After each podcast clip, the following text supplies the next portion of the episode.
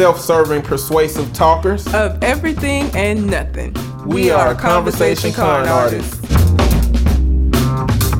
What's going on, people? It's your boy, Mr. On Point, And I am Calamity Red. and we are Conversation Con Artists back for another episode. If y'all are listening to our show, and if you have enjoyed our show, I want to encourage you to head over to iTunes, Google Play, Stitcher, I don't whatever platform that you listen to us on, and uh, review and rate the podcast. And just a shout out to all of you who have been listening because we looked at the stats and were surprised, pleasantly surprised at the increase of listens that we're getting. So y'all are fucking awesome. Thank you for listening to our ridiculousness every week. Yeah, appreciate you. That's amazing. Uh, Oh. You- can also find me on Twitter at Mr. M I S T E R underscore on point. And I can be found at red underscore calamity. Um, we're still doing the listener letter portion of the show. We are. And um, we got some letters. Here's the thing. I love y'all. This whole vendetta to like make Red uncomfortable is some bullshit though. But we'll get to You're that. making If- it worse for yourself know, right now at this I moment. know. I'm just been- telling you. Giving you a little hint. if you have a question, and it could be on any topic, it doesn't have to be make Red uncomfortable. If you have a question you would like for us to answer on this show, you can send it to our Gmail account, which is conversation at gmail.com, or you can find us on Facebook. Um, and send us a message there. Of course, it's Conversation Con Artist. Um, I personally am gonna try to post more stuff to the Facebook page. Like we so fucking slack so hard. We say that like, shit every 20 episodes. I know. I'm really gonna try and like post some of the, the funny stuff that I see during the week because everything doesn't make it to the show because I'll forget about it. So that's my goal is like every now and then when I see something funny that I may not necessarily want to talk about, like posting it on on the Facebook page. So head over to the Facebook page. Uh, you can send us your questions over there. On Point has the questions. Apparently, we got like three. One of them is obviously to make Red uncomfortable. Yep. Hey guys, big fan here, and I have a question for Red. Yay! It is obvious you do not watch porn, but if you did, which porn would you watch and what type of porn would probably turn you on? Thank you for your time and great show. this, everybody, is Rockman3K3 from the Nerd Plate Podcast. Him and Leroy Ketchum throw all the nerd goodness out. Y'all can check that out. But how do you respond, Red, since this First question all- is specifically for you? fuck you, Rockman. I thought you were in my corner. You were the one person that I thought was in my corner. So fuck you, first of all. Um, I mean, I guess Ebony. Is just that's just black people, right? Yes. Okay, it would be that. Now, I did give this question some thought because I found out about it in enough time to to give it some thought. So, part of my issue, not even issue with porn, but just like it feels like voyeurism. It, it's weird watching people. So, hentai appeals to me in that it's cartoons and it's not real people, so it feels less voyeuristic, but it's like monsters and shit, so then that just But voyeurism is based on the idea that the people being recorded don't know that you're watching. So it's most porn just- is already set up to know that they're Yeah, being watched. So that takes the that should take the voyeur No. component apart. But it doesn't. Sitting around like watching people is just fucking weird. Like, and I people watch. I guess just in this particular act is weird for me. so you can people watch people walking through the mall. yeah, but you can't people watch people time. butt naked No, on camera. I don't think that that's uh unreasonable. you say it like it's unreasonable, but like them being butt naked is a huge part of it being voyeuristic. But they okay with being butt naked. We was born butt they, naked. They could be okay with it. It doesn't mean I have to be okay with They- it. we was born butt naked. I know, but we've been having Clothes on, are unnatural. We have been having on clothes ever since that day. The day you came into this world, they swaddled your ass up, and you've been swaddled in clothing ever since. So that it might Adam and feel Eve spent a whole fucking however long they, oh they was we butt ain't naked. done that since though. That they don't even count no more at this point. They saying for us to have to have clothes on. Well, but regardless, now we've spent more time in clothes than we have out of them. So either way, it's fucking weird. So yeah, that if that answers your fucking question, I guess ebony because it's just black people. Hentai, but the monsters and shit is Well, what you know, throws me. there's there there's subcategories of ebony. I mean, are we talking about ebony gay porn or ebony straight porn? Why would I watch ebony gay porn? A lot of women watch gay porn because they like men.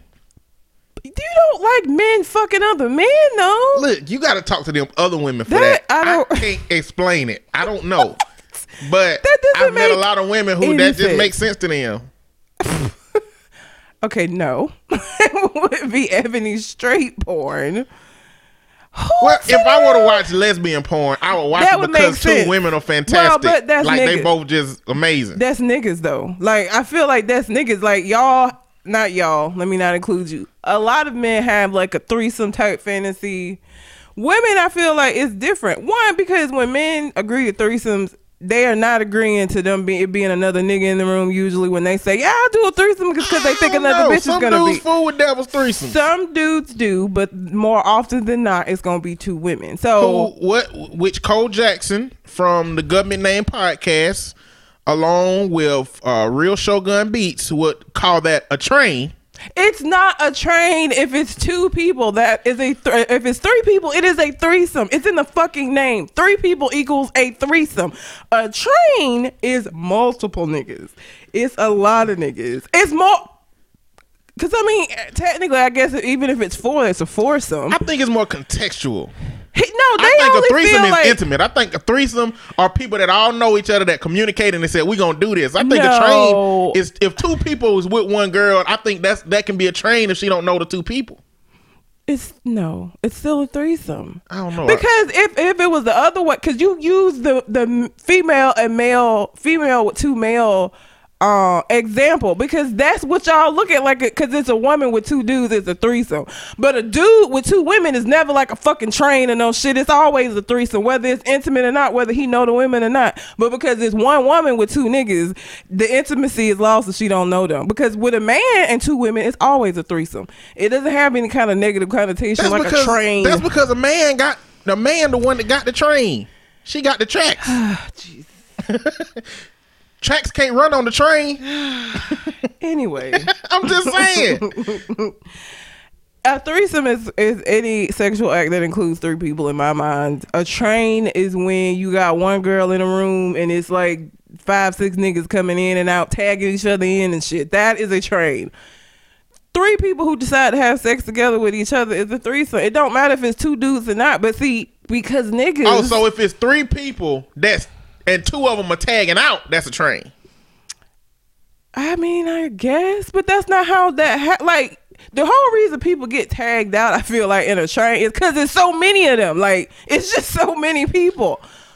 So I threesomes don't happen. Though I don't know that there's a, a situation where like it's one girl, two dudes, and one dude is like sitting out in the living room by himself. Waiting for his turn to go in the room. Now, if it's him and like four other people, they all sitting out there in the room together, waiting on their turn. It happens. I just don't. I mean, what if one dude don't like, you know, when other people see his meat and be like, "Nah, bro, you gotta go after me." Don't don't don't agree to be involved in that shit at all. That's simple. Just have sex one on one. You won't ever have to worry about anybody else seeing See, that's from your rational, logical yes, woman perspective. because it makes sense. A man would rather be uncomfortable in the other room waiting for his turn. this is why I don't understand you people. But yeah, so for me, gay porn is for gay people. I don't want to see a nigga. That's not sick. Me seeing a dude being fucked is not. That's not. That's not sexy. that's that's. It's just not. It's. It's just not. I was gonna say something else, but it probably be taken offensively. So So, ebony straight porn. yes, Okay. and I'm sure that's very boring, but it's, No, there it is. it's not boring. that answers that ridiculous fucking question. And Rockman, let me just say, I am very good. You keep talking shit about. Keep I'm talking just, shit. I'm just saying, I will remember email this. every week. yeah, but not see. Here's the difference. I know Rockman in person, so I me remembering this for him is different from somebody that like I don't know and, and won't ever have any interactions with, with. But I will see Rockman again. Put Rockman in a position for everybody else to have to defend him and see how many emails coming to this bitch. Don't even know him. Hey, y'all can add me to it. Look, if y'all can conceptualize something that might make me Nothing uncomfortable, is gonna make you it. uncomfortable. I That know. is. but I want to see how they try. I want to see how they try. I want to see how they try. That'll be interesting. It's not gonna happen. All right, this these two questions come from someone labeled MW. Um, love the podcast. How do you go about bringing up someone's mental illness or at least their need to continue taking their medication? I'd really appreciate some ways I can casually bring it up. Uh, it'd probably be easier for you to address the, the medication and the mental illness. Um, thing you have to remember, I feel like about mental illness medications is that, I mean, they didn't say whether this person was black or white. In the black community, especially, there's still a, t- a stigma around needing like a medication. It's not looked at like for me. Mental health medication is the same as if you had a heart condition, you have to take a heart pill, or you got diabetes and you got to take your insulin. But for some people, that is seen as like a weakness and so what'll happen is they'll start taking the medication and then they start feeling better and then it's like i don't need this medication no more i'm good now not realizing that the reason they feel better is because they have been taking the medication um so i mean pointing out some of the the behaviors that they maybe had prior to beginning the medication like you know i'm kind of noticing you uh having this issue again. Like everything all right? You your medicine you, you you good on your medicine? Like um is how I would address it. Be ready for some pushback. Like I said, people have a people are real sensitive about that subject. Um and if they've stopped taking the medication, it's probably because they're one of those people that feel some type of way about having to take the medication anyway, and so they start feeling better. So it's like, oh, now I gotta take this medicine no more. I'm good. I think it depends on the disorder as well. Yeah, I mean, it's different if it's ADHD, yeah, if it's anxiety, if it's depression, or if it's to your serious mental illness where you're talking about um, bipolar or schizophrenia. And I don't want to say serious mental illness like the others can't be serious, but I mean there are distinguishers at the kind of issues you get from schizophrenia or bipolar when undiagnosed versus depression and anxiety when undiagnosed. They usually impact one individual, you know, to where bipolar or schizophrenia when unmedicated can impact other people in the community and whatnot. Mm-hmm. So it makes a difference. So are you watching someone that you care about suffer with their own anxiety and depression and you're trying to get them to take their medication?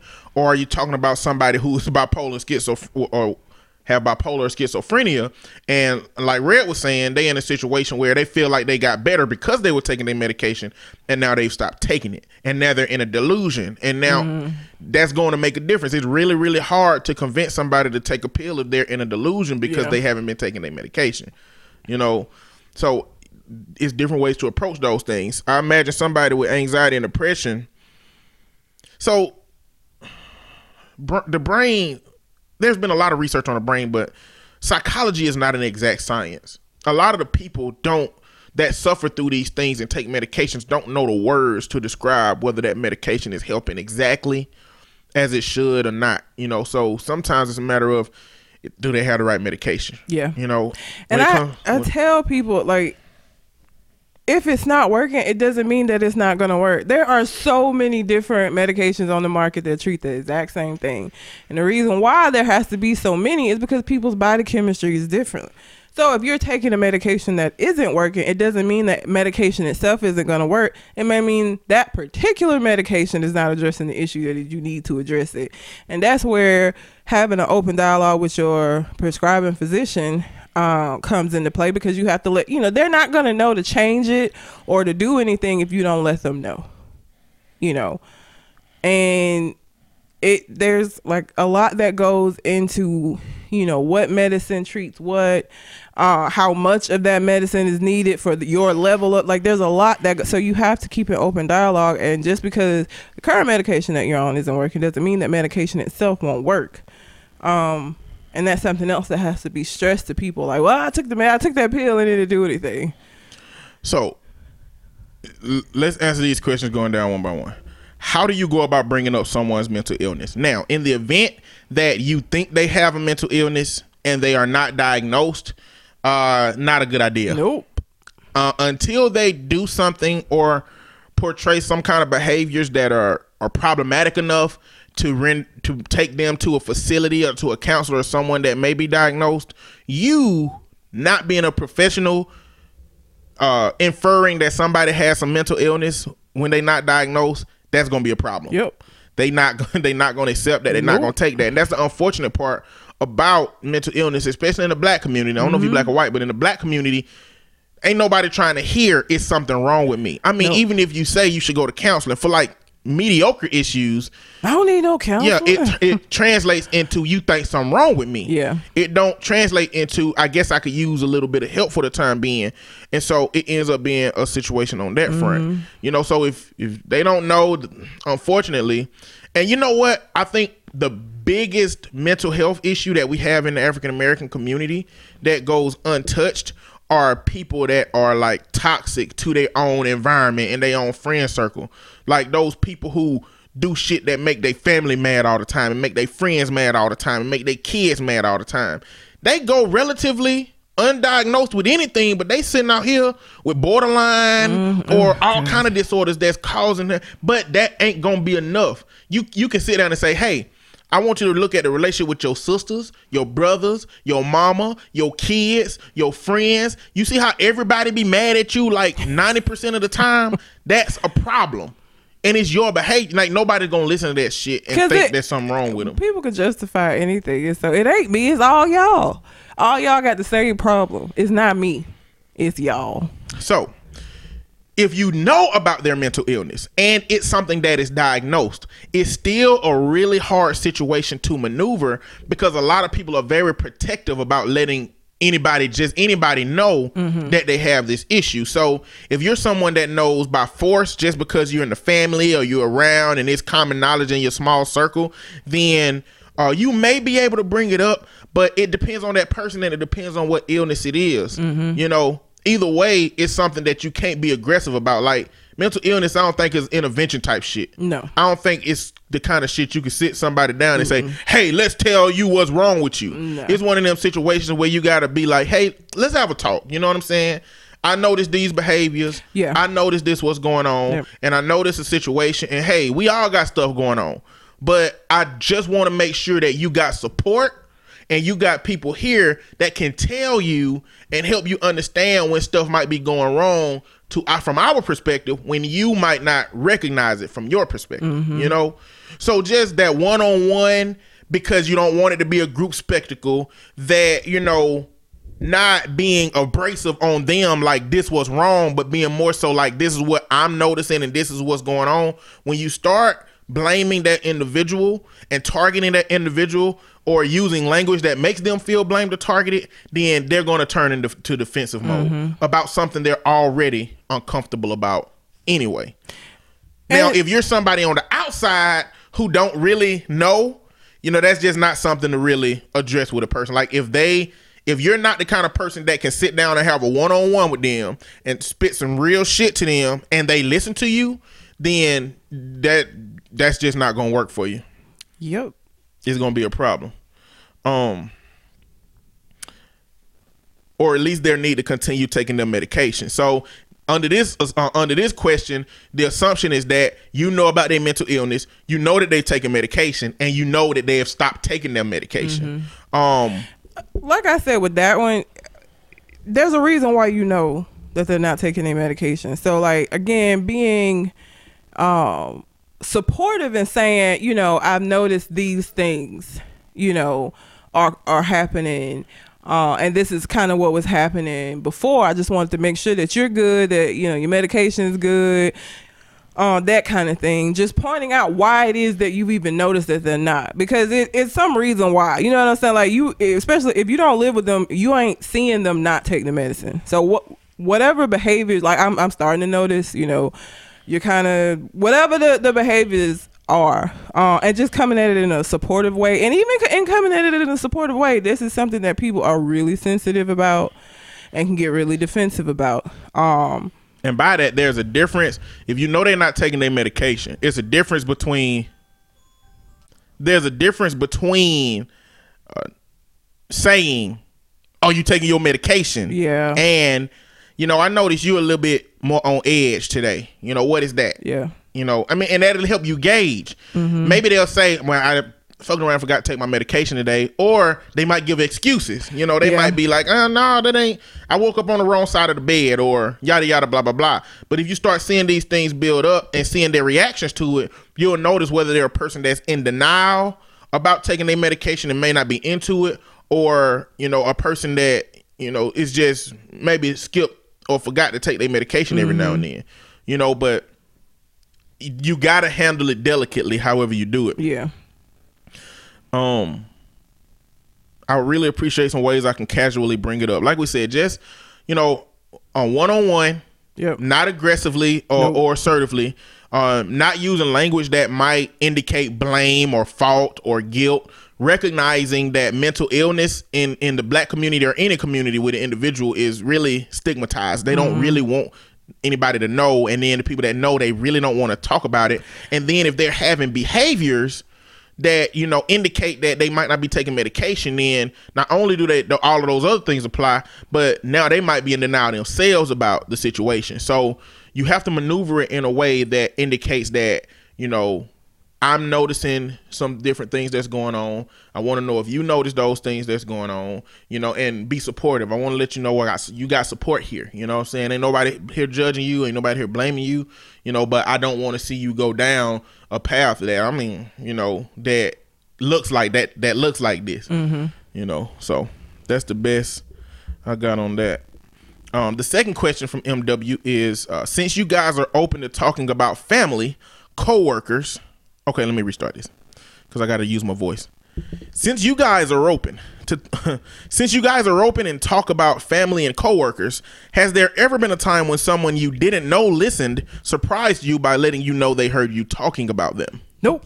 And the main reason why, there's a reason why we go by Calamity Red and Mr. On Point. Uh, the whole purpose in that is the an- anonymity um, to avoid that situation from happening. Um, also, most of the people, no, all of the people that I work with have no idea that this is something that I do. So it isn't something that they would. And the people I work with ain't really like podcast listening kind of people. So they're not even going to stumble across it. Like, that's not going to happen. So, Well, yeah. So I go by Mr. On Point. I used to post some episodes on on the page when I Yeah. when it was like very moderate Yeah. dialogue in it. yeah, now we just. um, but I don't post none of that on the on my Facebook page No. at this point.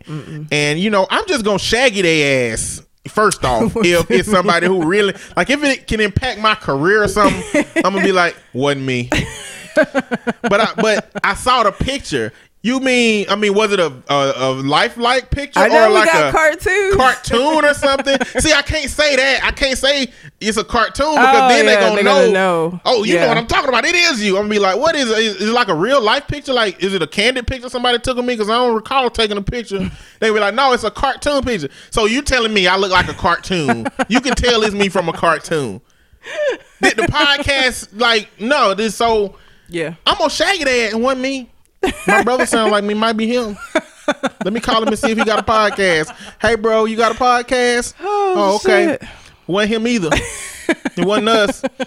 You know, I'm gonna, I'm gonna shaggy their ass, but that's on the side of the professional parts. Now, if I tell a story about somebody, it is true. Yeah. Okay.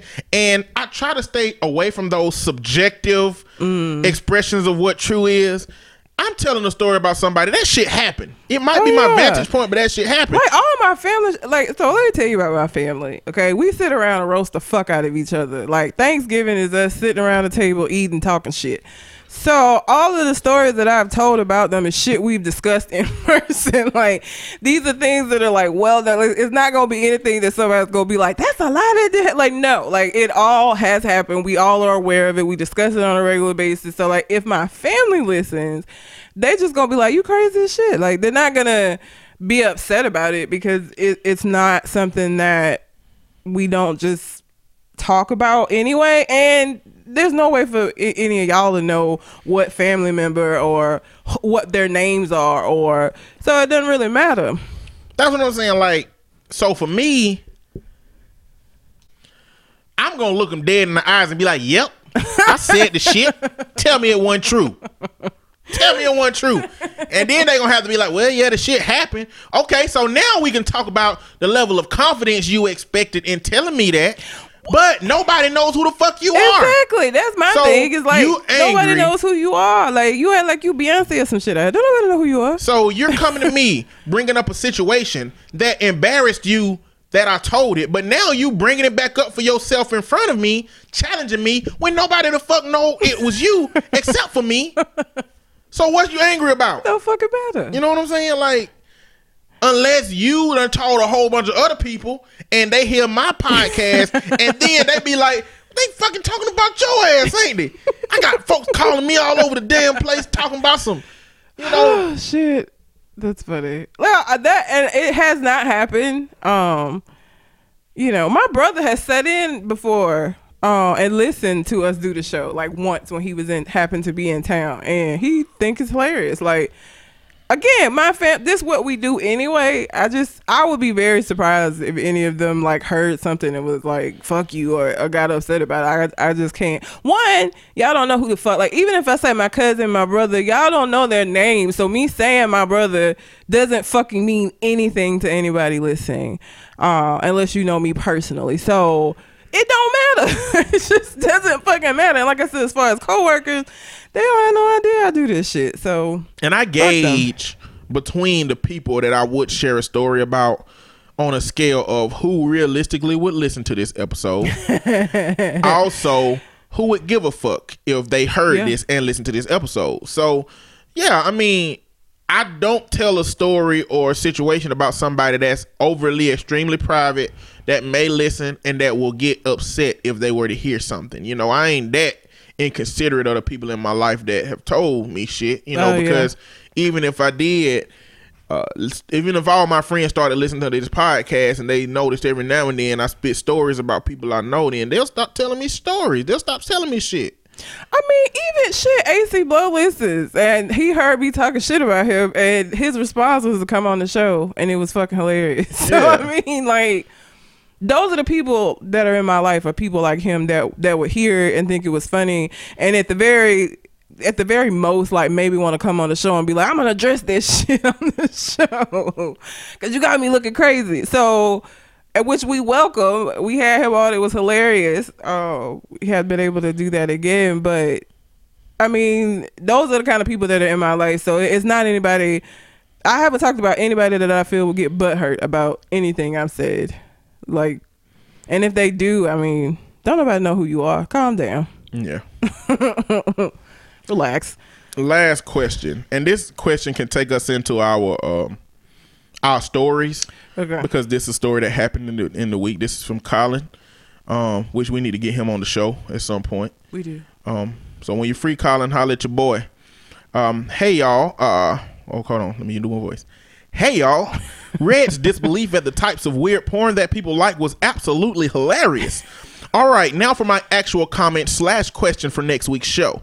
What do you guys have to say about the Olympic Committee vis-a-vis Dr. Larry Nassar's conviction, particularly in your experiences as counselors slash psychologists, and the long-term effects on victims? I'll hang up and listen, Colin. So, Dr. Larry Nassar has been a um, doctor at I think Michigan. Which one? Michigan State. Which the green one? Mm, isn't it Michigan? It that ain't Michigan. The green one? The green Trojans. The Trojans. I don't know. Okay, I'm gonna search in a minute and get that right. But he was a. Uh, he was also he went on to be the Olympic doctor for a team. It turns out for the last thirty plus years, he's been sexually assaulting and abusing people from a wide range of different, you know, groups. He ain't racist. Starting off before before he finished college, he had abused a 14 year old and a six year old boy. All of them being girls except the six year old. It seems. I guess that have come out and talked about it. Um, and all these victims came out to talk about what he had been doing. I'm sure there's more boys, but boys are less likely to talk about it because there's Mm-hmm. such a stigma attached to being molested as a boy by a man. So I'm sure there's others that just have decided not to come forward. Yeah. Um, but he was recently sentenced to 175 years in prison for all of that shit. So, what are your thoughts on that, Red? Fuck him. So Like, that's it, huh? That's I all mean, you got. Just fuck him. Fuck him. Like uh, what he asked about the um I mean stuff like that stay with the victims. Um which is why I don't have why I don't have no sympathy for any of these people in power that wield their power in this way. You are just now having to pay for for what you've done for years. You know what I'm saying? And during all of this time that you continue doing this fuck shit, you were living your life and you were fine. The people that were impacted by you from the day that that happens on, they have to live with what happened to them. So you out here, you know, being team doctor and shit while these people are suffering behind some shit you did. And that suffering does not end. It gets better with time, but it doesn't end. So fuck him. That's really all I have. I'm glad that he is gonna finally do his time. Hopefully that will give the some of these victims some so- form of justice. Um find you know, knowing that he's gonna get locked up. But fuck him. Fuck that dude and all the people like him because there's a ton of this shit that happens. So it's Michigan State University. It was Michigan. So that's that's the green one. They green, not yellow. Okay, nigga, I don't know. Anyway, I don't fuck with sports, y'all. I if I if I watch college football, then I know off the top of the cuff. But it's this is a multi-layer issue, and it's the same kind of multi-layer issue that went on at Penn State because the biggest issue is that, like in our society, you have a pedophile.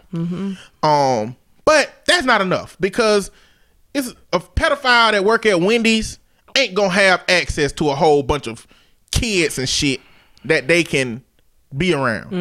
It seems like this level of pedophile crafted his life around being able to put himself in a position Just like, to have access to the people that he fucked with. Just like Sandusky from. Just like Sandusky, Yeah. like, well, you know, I ain't trying to support pedophiles, but I think a lot of people throw pedophiles on, under the same whole umbrella when it's important to distinguish things between people.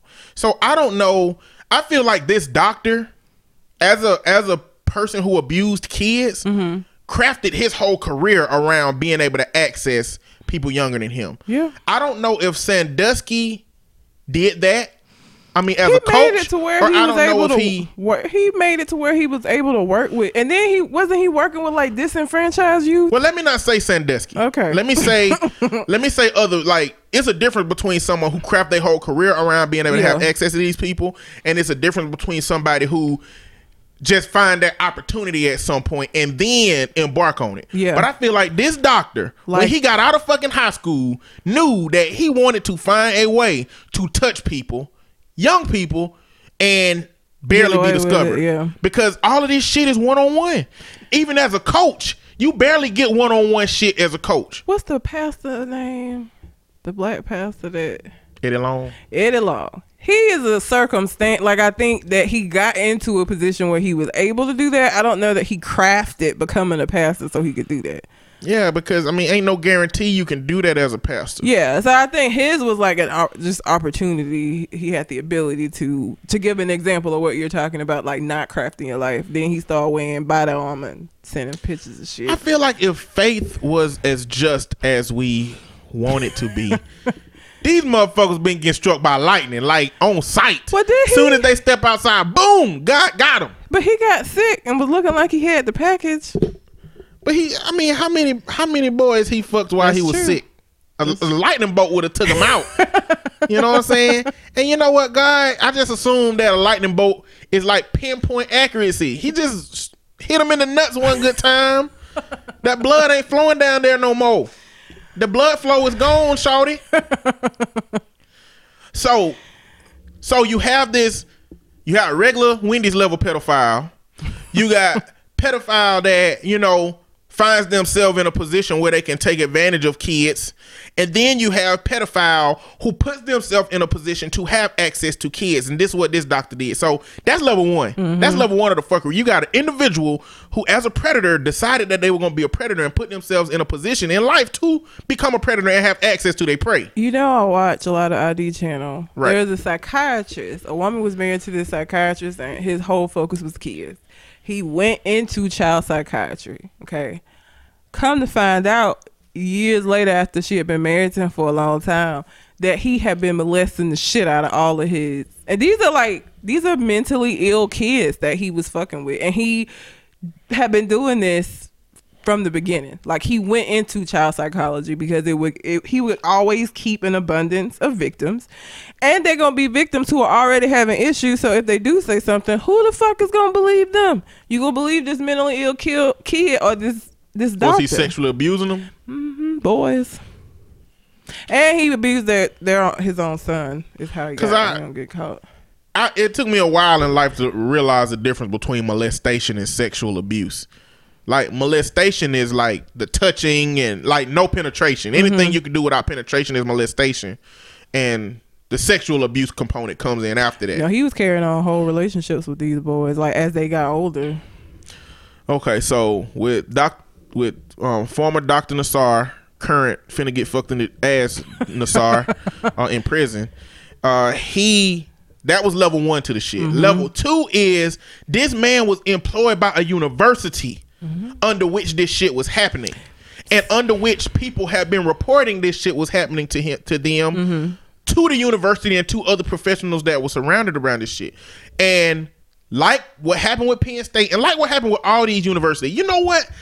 Like what happens with all of these systems that have something to lose when the integrity of the entire system is challenged because of mm-hmm. a few or one or two people. When you look at police agencies, same shit. You know, the blue will cover up anything going on if it will jeopardize the integrity of that system. Mm-hmm. And the same thing for these colleges and universities. Anything they think will jeopardize their university, they try to cover it up, they try to hide it. And it's one thing if it was a student versus a student and they tried to kind of cover that up and deal with that themselves. But they have a serial rapist slash molester pedophile on staff and they're covering up for that person. See, that's a bigger situation because they're putting a mass number of people at jeopardy. So the first layer is you got the individual issue.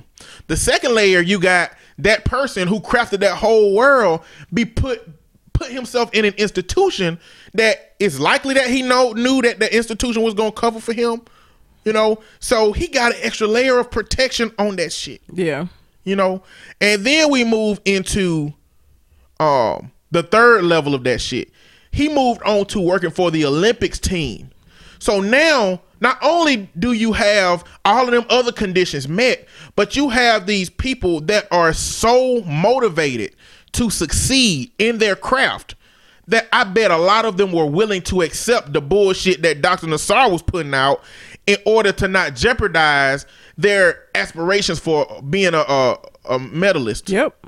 You know what I'm saying? So it just seems like this man crafted the fuck out of a whole system and finessed this system to put himself in the best position to be protected. And there is no more telling uh, observation in that than the fact that this shit been going on for 30 plus years. Yeah.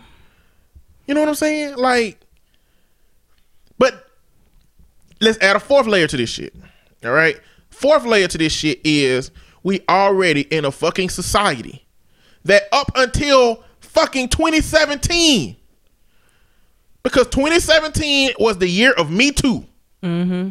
We live in a society where up to 2017, this shit just been going on, and women in our society just know that it's best to not deal with that shit head on and to just let that shit fucking happen and go on with it. So we already live in a society in which that shit is going on, and now is pretty much seems like the first time that women are starting to be listened to. Yep. You know, even a motherfucker who went back, they went back a long time to look at the shit that was going on with him. They got all of the people that have accused him and had them testify about his ass. Mm-hmm. And and he got the 175 years that he got. Now, let's go into the backlash about this situation. Have you heard of any of the backlash about this situation? A lot of men have been extremely critical of the judge that sentenced him because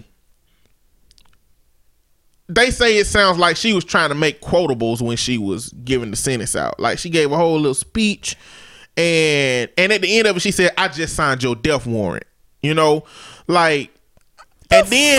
Who cares? and then they start talking about why give him 175 years like he's not going to live that long like First of all, let's not act like he the first motherfucker that you know people get multiple life sentences. Do you do they know that? Do they know that they hand down more than one fucking life sentence depending on some shit you do? You're not gonna live more than one life sentence. She's not the first person to do that. So let's not do that. That happens a lot. People get hundreds of years. There are people that have ye- hundreds, plural, of years on the books that they gotta serve. I we mean- know they're not gonna live that long. just in case he's the first fucking immortal out here. You know what i'm saying? You never know. You know what i'm saying? Like his his fucking body and organs might be optimized to live forever. Now it sucks that if he was the first immortal that the first immortal would be a pedophile rather than like a fucking nobel peace prize winning motherfucker. You know what i'm saying? But if that were the case at least when he come out of jail after 175 years, everybody else he knew is dead now. You're gonna come out into a world and don't nobody know you. You outlived everybody. You know, so your life is gonna be ass. You know what? Fuck them niggas that say that shit. That's just to detract because you you're taking up for a man who did 30 years worth of bullshit. Like that's just a way to like detract from what the fuck is actually going. Who cares? Who cares if the judge did decide she wanted to make quotables or whatever? It really doesn't fucking matter because at the end of the day, that nigga deserved that shit. He deserved every piece of them 175 years that he got. Fuck him and fuck y'all for feeling like that's something to even have a conversation about. Who cares how the judge was? Don't fucking matter. Does not fucking matter. That man is a disgusting piece of trash. Fuck him. Fuck him. I think, man, I think that there's a big ass layer. I know that there's a big ass layer of like subconscious protection that men try to give to other men for some reason. I don't know the justification for this. Like, I wouldn't even goddamn pitch in. I wouldn't give no input. I'd be like, I ain't touching that. what the fuck? Even if I did have some problems with something, you know what I'm saying? Like, I don't know. I guess there's something I would say. Like, if a judge would to sentence a black person like this and say, that's what your black ass get, like, then I'd be like, oh, wait a minute, wait a minute. This ain't have nothing to do with blackness. You know what I'm saying? So, there is something that I would kick in if, if that was the case. But in a case where a man has been getting away with, you know, being a pedophile and creating the trauma that a lot of these girls and boys are going to have as it pertains to their future and their relationships, fuck him. I mean, it's really that simple. Fuck him. You know, like we had our we had our episode called Pedophile Island. we did. You know what I'm saying?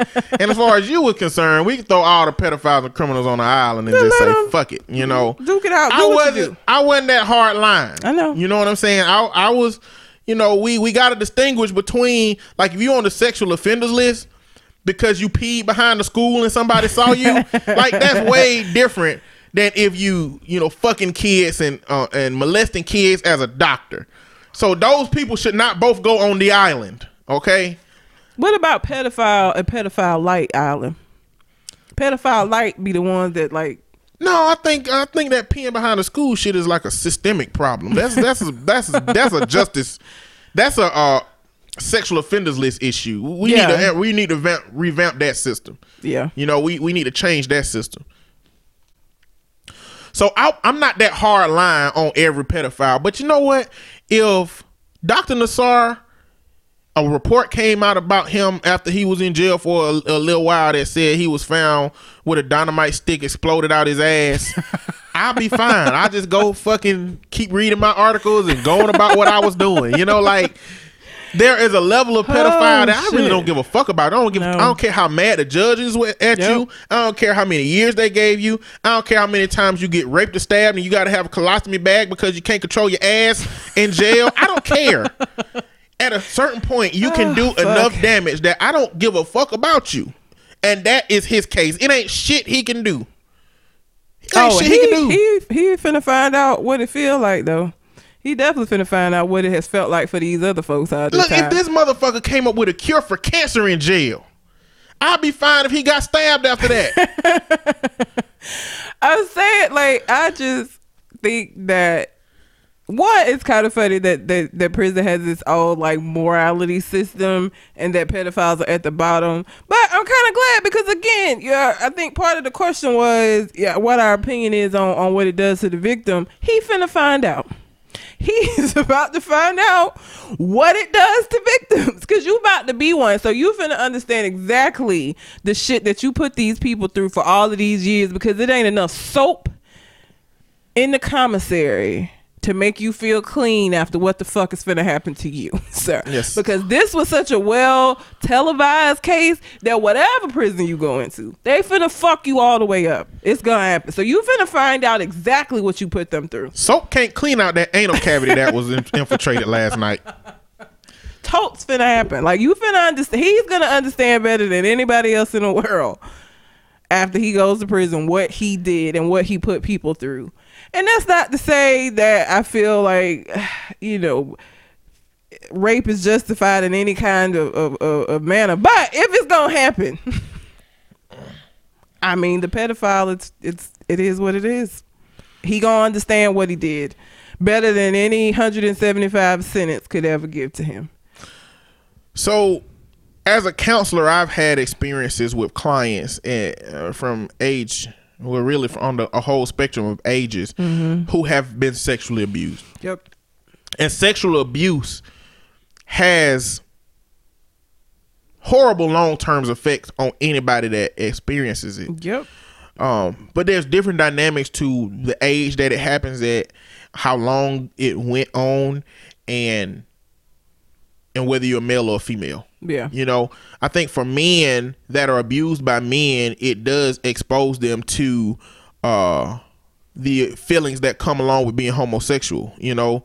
Um, for example, you know, somebody like Umar Johnson will assert that everybody that, you know, is gay was abused by somebody.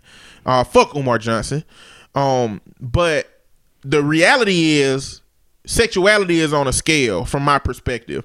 And there are people that are on the gay side of that scale and there are people on the straight side of that scale. But I think that there are some people who are on the straight side of that scale uh, who have certain experiences when they are a child that exposes them to a, a more complex scale system to where they might not be inherently um, gay as that you know being born gay would imply but now that they've been exposed to those homosexual feelings uh, or their homosexual interaction now that scale is a lot more complex for them you know? So i think that's one part of it. So it can it definitely impacts sexuality. With women it can impact sexuality because with women if they're abused by men their whole childhood then it's very easy to see how that would create an aversion to men, you know, moving forward. And while they may not inherently be attracted to women and desire women, they end up being with women out of a, you know, aversion to being with men. Or they might be highly promiscuous because they found or been given the example that their va- that's where their value lies, and so they become overly promiscuous, not by choice. There's some people just like fucking, but there are people that it's it's a, a response to what happened to them um as they uh grew up and matured, and so that's also a response that you can get from the female side. and you can look at the heaviest worst sexual abuse that a person can endure and they can come out of it relatively fine. Um, and some people it cripples them for the rest of their life. Uh, that's just subjective on the experience of the user. You know uh, the temperament the um, way that that person interprets the world. You know we know people who have been through bullshit and have come out on top but we know people who have gone through you know a nominal amount of stuff that you know don't can't seem to get it together. And that's how we have a society f- full of people saying all you got to do is this to come out of depression. All you got to do is this to overcome anxiety. You know when And we I look at the world from our own up. vantage points then we can't get into understanding how another person can potentially be like that.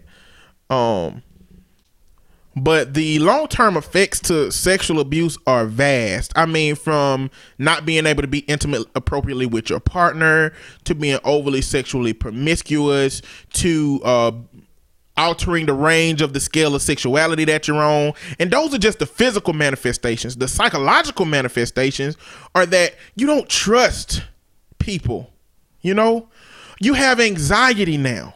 People have aversions to smells that remind them of the time. They may have aversions to sound. Like there is a vast. I mean, that that's one of the ways if you look at some of these shows about like with dissociative identity disorder, uh DID, which is where uh a person develops multiple personalities.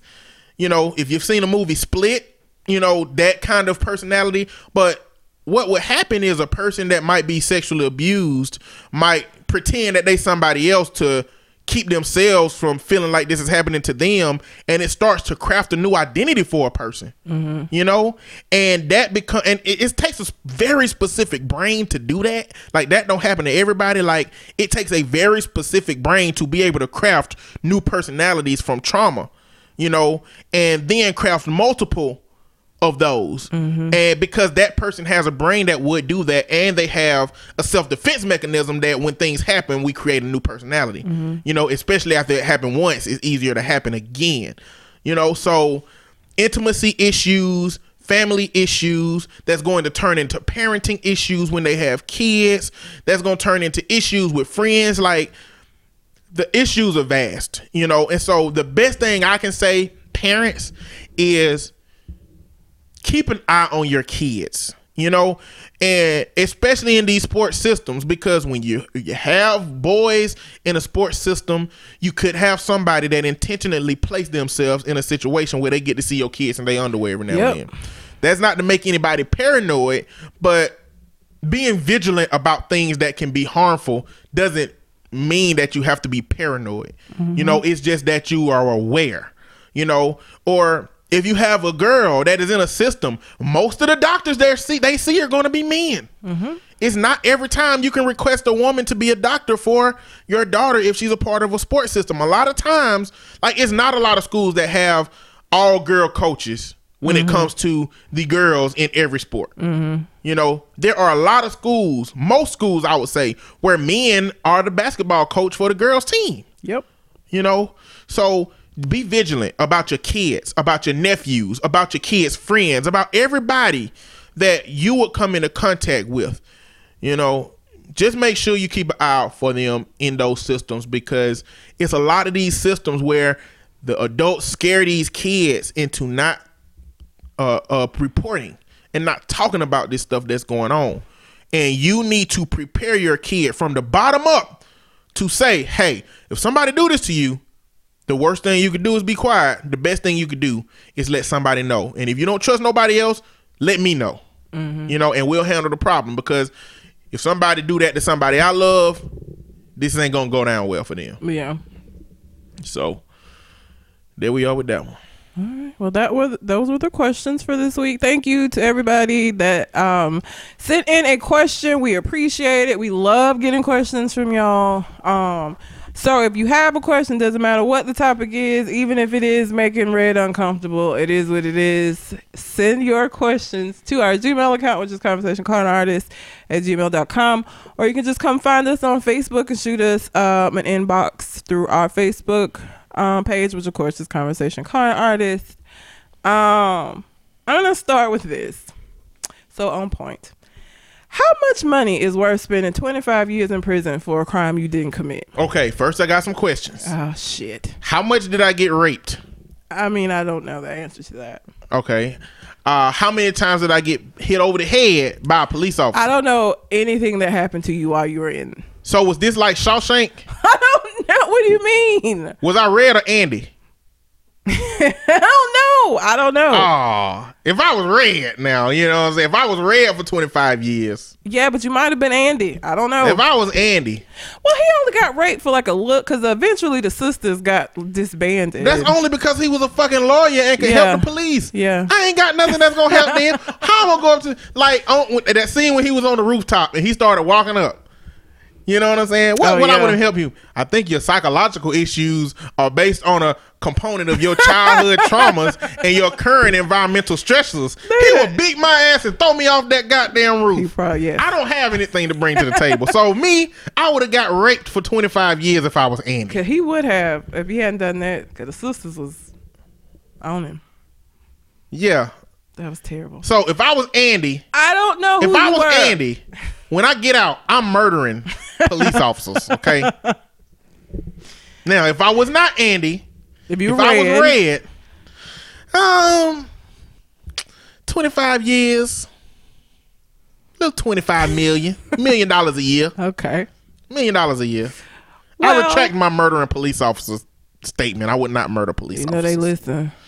The feds is watching. Yeah, I would not do that. That was just my hypothetical version of me as Andy in jail for 25 years, getting raped all those years by a group that's equivalent to the sisters, but are probably either black or Latino instead Yeah. of white. And that's how I think I would feel getting out after that. That 'Cause the police didn't That protect me. shit with the sisters was so, like I like that movie. I hate that part though. Like I was so glad when he when they got rid of the sisters because that was so fucking horrible to watch. Like Jesus. I wonder if that role impacted his ability to get work like uh what's his name? Larry Laurence Fishburne. Oh, after um When he played Ike, Ike. Turner. Probably not. Black women hated that man after he played Ike. Oh, my mama was one of them. When Boys in the Hood came out, my mom thought uh, Laurence Fishburne was the sexiest man alive. Fast forward to him playing Ike Turner, he just played the role too good. He's an actor, boy. What you mean? He played it too good. That's what they do. He supposed to. That's what he's supposed Might to have went and do. played that shit at home too. She said he played it too too good for it not to be no truth to it. She was upset. Okay, so an innocent Detroit man who spent 25 years in prison for a murder he didn't commit was awarded one million dollars. So they only gave him one meal. Now For 25 years? Yeah. According to the Associated Press, the state program that compensates wrongly convicted people approved him for the payout. However, he believes he deserves more. Back in 1992, Desmond Ricks was convicted of murdering a man after a testimony from Detroit police. Officers said the bullets found in Ricks' alleged weapon was the same bullets found in the body, but that was all a lie. In June 2017, the Innocence Clinic uh, at the University of Michigan Law School helped pr- prove that the police switched the bullets. This is as bad of a frame up a frame up job as any I've ever seen by the police, his attorney said. Since the officers cannot be put in prison, this is the only way to begin to right a horrific misconduct uh, and the the harm to our justice criminal justice system. Not sure why the officers couldn't be charged. Guess too much time had passed, maybe. I don't know. Twenty five years. Hey, they probably was fucking They might be dead. retired, or dead. dead. Uh, as far as the settlement, Ricks wants an additional two hundred and sixteen thousand dollars, and he's also suing the off. Oh, they ain't dead because he's suing the officers for one hundred and twenty-five million dollars. There's like a twenty-six-year-old person inside of me that wants to get out, but he can't come out. You know, he's fifty-one now. He told reporters. So I have to battle. I have to do certain things that fifty-one-year-old men do, and I can't do certain things that twenty-six-year-old men do.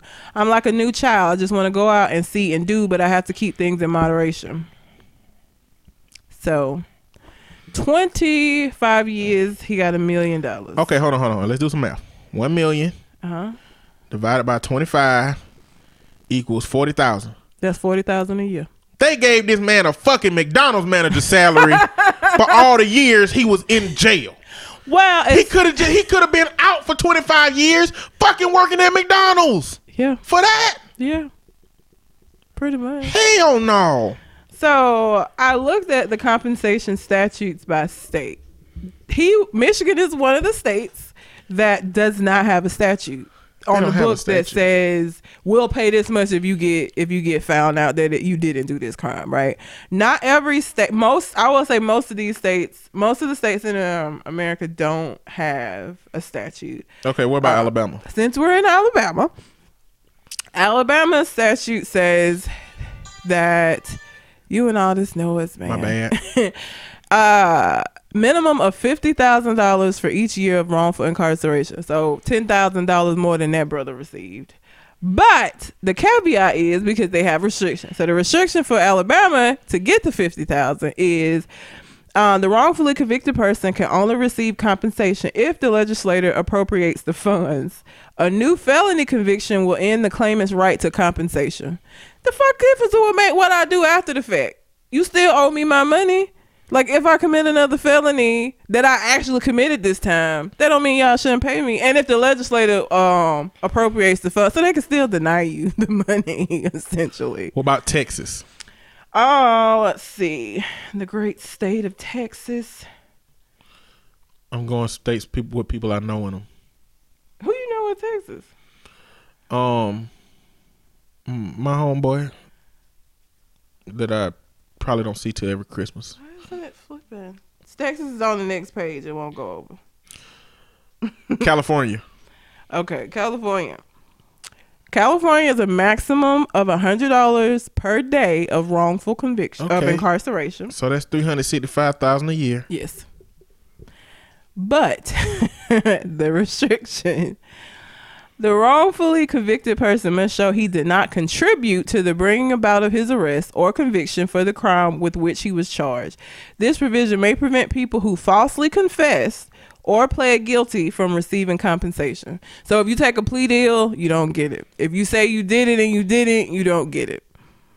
So you have to say I didn't do it, Fight not it. take a plea bargain, mm-hmm. go to trial, lose at trial, yes. and then it has to somehow be overturned later for you to qualify to get that three hundred sixty-five thousand dollars a year. Yes. That is correct. Damn. What about Florida? Florida, crazy state. Florida, old bitch ass. Uh, Florida. Fifty thousand dollars annually, with a maximum of two million. The wrongfully convicted person cannot be compensated for years served on another prior felony conviction, which makes sense. They also give 120 hours of tuition at a career center, community college, or state university, and college or state university and college. Why does it say that multiple times? Uh, and they give reimbursement for any fines or costs imposed at the time of their sentence, so they'll help them get an education. They're um now the caveat for them: the wrongfully convicted person must not have any prior felony convictions. Which again, what the fuck difference do it make if I already have felonies on the book? I ain't do this one. So if I already have felonies, even though I got convicted of this one and hadn't done it, they won't pay you. And then it's a max of two million regardless of the time served. So like, what is fifty thousand? No, what is two million divided by fifty thousand? Five hundred thousand? No, fifty thousand. Fifty thousand. So two million divided by fifty thousand dollars. Let's do math. Two million divided by fifty thousand. And if y'all are math gurus and you hearing us have to calculate these evenly probably rounded screaming numbers, it. It's this. then you know what? We are fucking counselors. We have a minimal math curriculum. Forty. So you any more than forty years, and you fuck. Like if you serve more than forty years, you only gonna get paid for forty years worth of, because it's fifty thousand a year, up to two million. So if you're So you just gonna get two million. yeah. If you if you serve fifty years before they found out you didn't do it, you still just getting flat 10, two million. Hell no. Cause you they won't um. So- I don't know why this goes. I want to know about.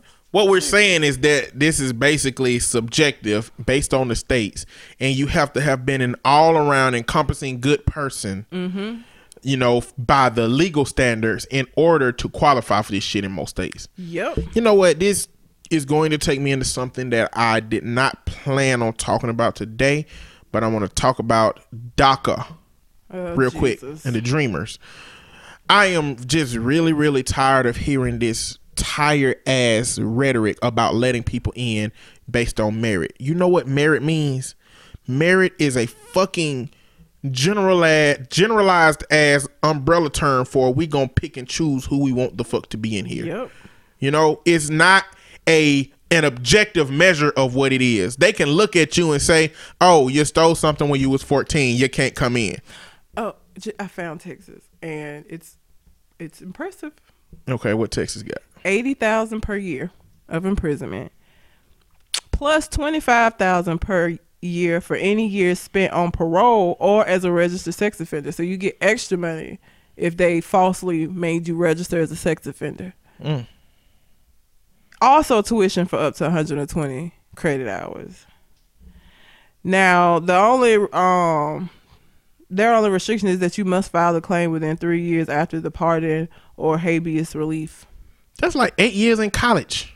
Mm-hmm. You can fucking go be a doctor mm-hmm. on the state. Mm-hmm.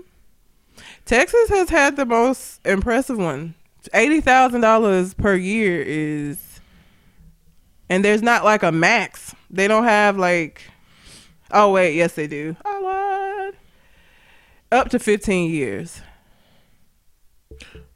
So that's not a lot. But the reason I bring up DACA is because, and the Dreamers, and this, this shit they trying to do now is because this same subjective ass system that has been used to pick and choose who the fuck they want to allocate crime to and how, based on qualifiers such as race, wealth, um, faith, all of these shits that they use to determine whether you you innocent or guilty. Like, why do they get to use that same subjective system when it comes to, you know, immigrants in America who are actually contributing?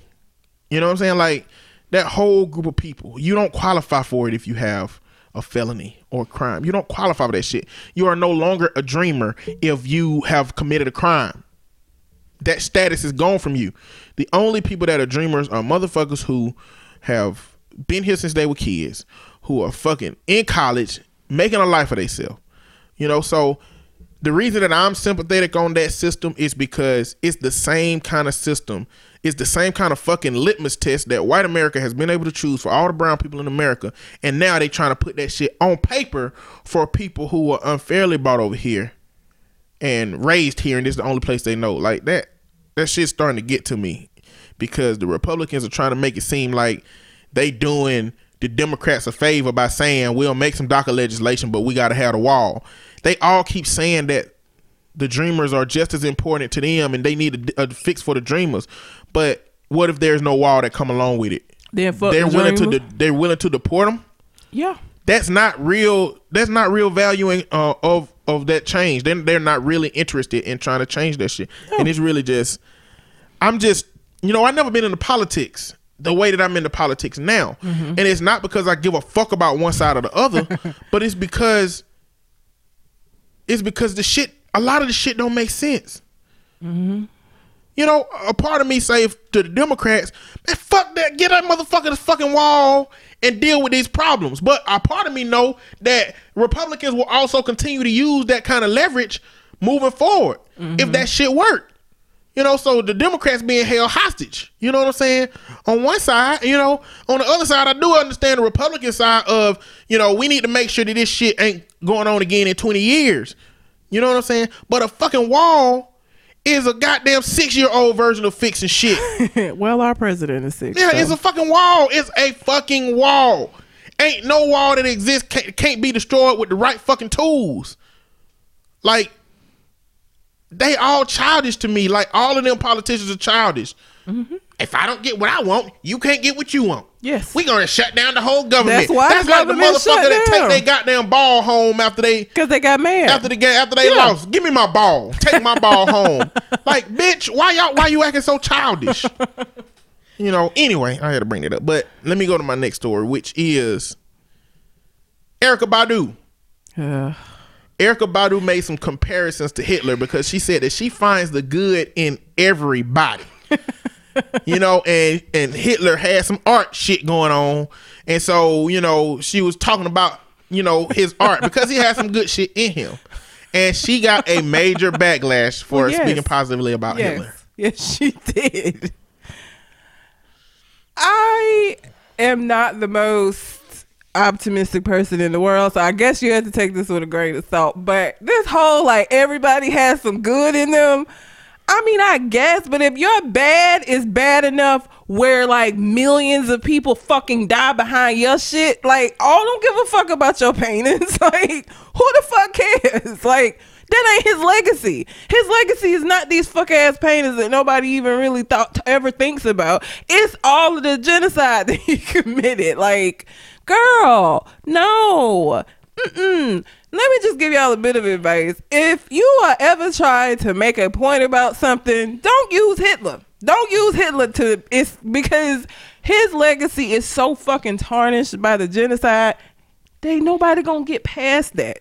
That's nobody's gonna nobody's gonna be able to see your point of view. So we had this that the same sentiment I shared about Dr. Nassar or a former Dr. Nassar currently finna get fucked in the ass in prison with a colostomy bag because he can't control his ass. Nassar, him, uh, about when you do a certain level of bullshit, cancer, fuck yeah. you. I don't really give a fuck about you. You know.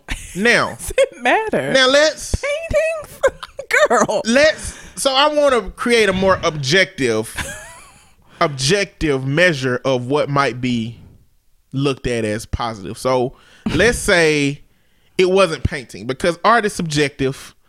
You know what I'm saying? Don't use Hitler. Hold no. on, hold on, hold on, hold on. Ain't nothing you gonna Let's say. say Hitler had a three pointer that was wet. I mean, straight butter in the net every single time.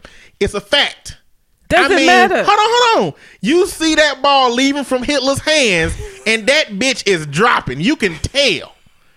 Now, I'm trying to use an objective measure. It's a fact that his three pointer was wet. Okay. Can we not mention facts that are positive? No. Like anything that paints that person in a positive light that's dead? Yes, it is. When the thing that they did that's bad is killing millions of people behind some racist shit.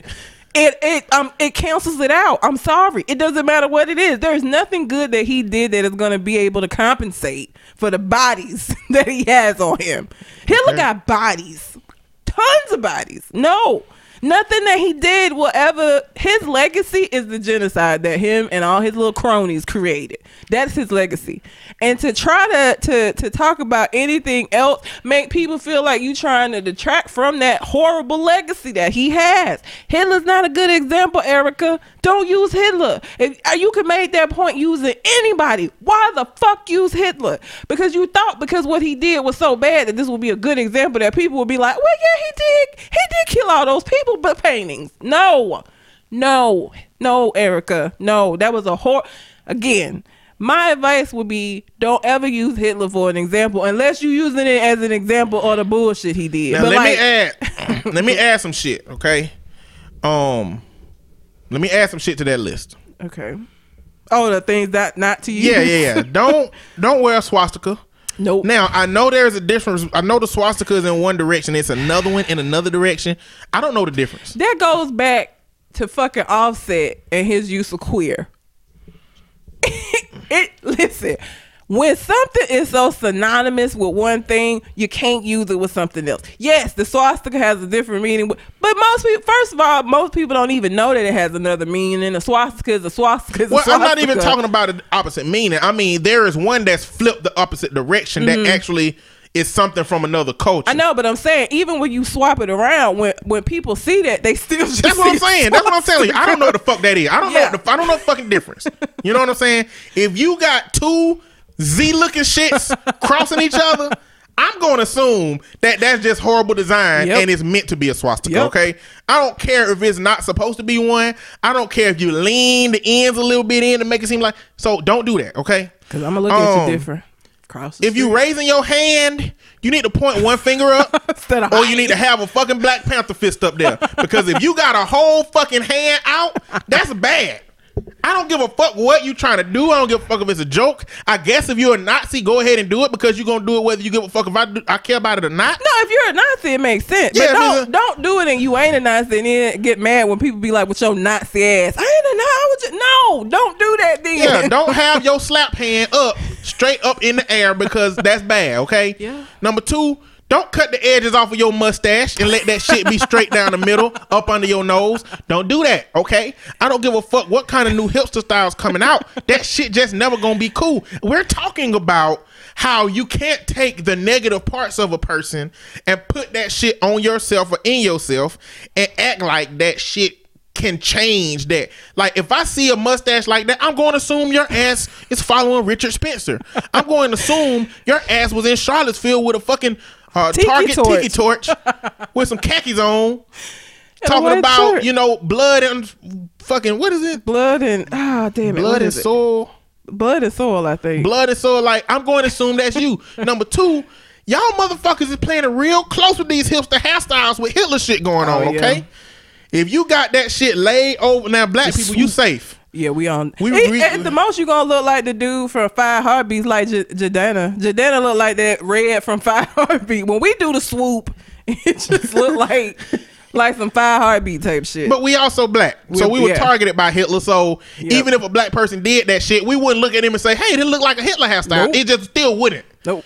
You know, a lot of them hairstyles though is teetering on the line. on the line. You know, and so under the umbrella of what we saying, Red, we also have to have a problem with something that we love, Which is which is the character from Rick and Morty, Abradolf Lincler.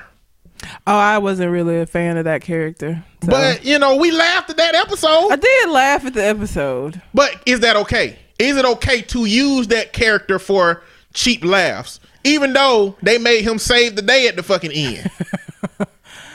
okay, in Rick and Morty, there's an episode in which Rick, the super genius, tried to splice the DNA of Abra- Abraham Lincoln and Adolf Hitler, and he created some weird ass awkward motherfucker named Abradolf Lincler.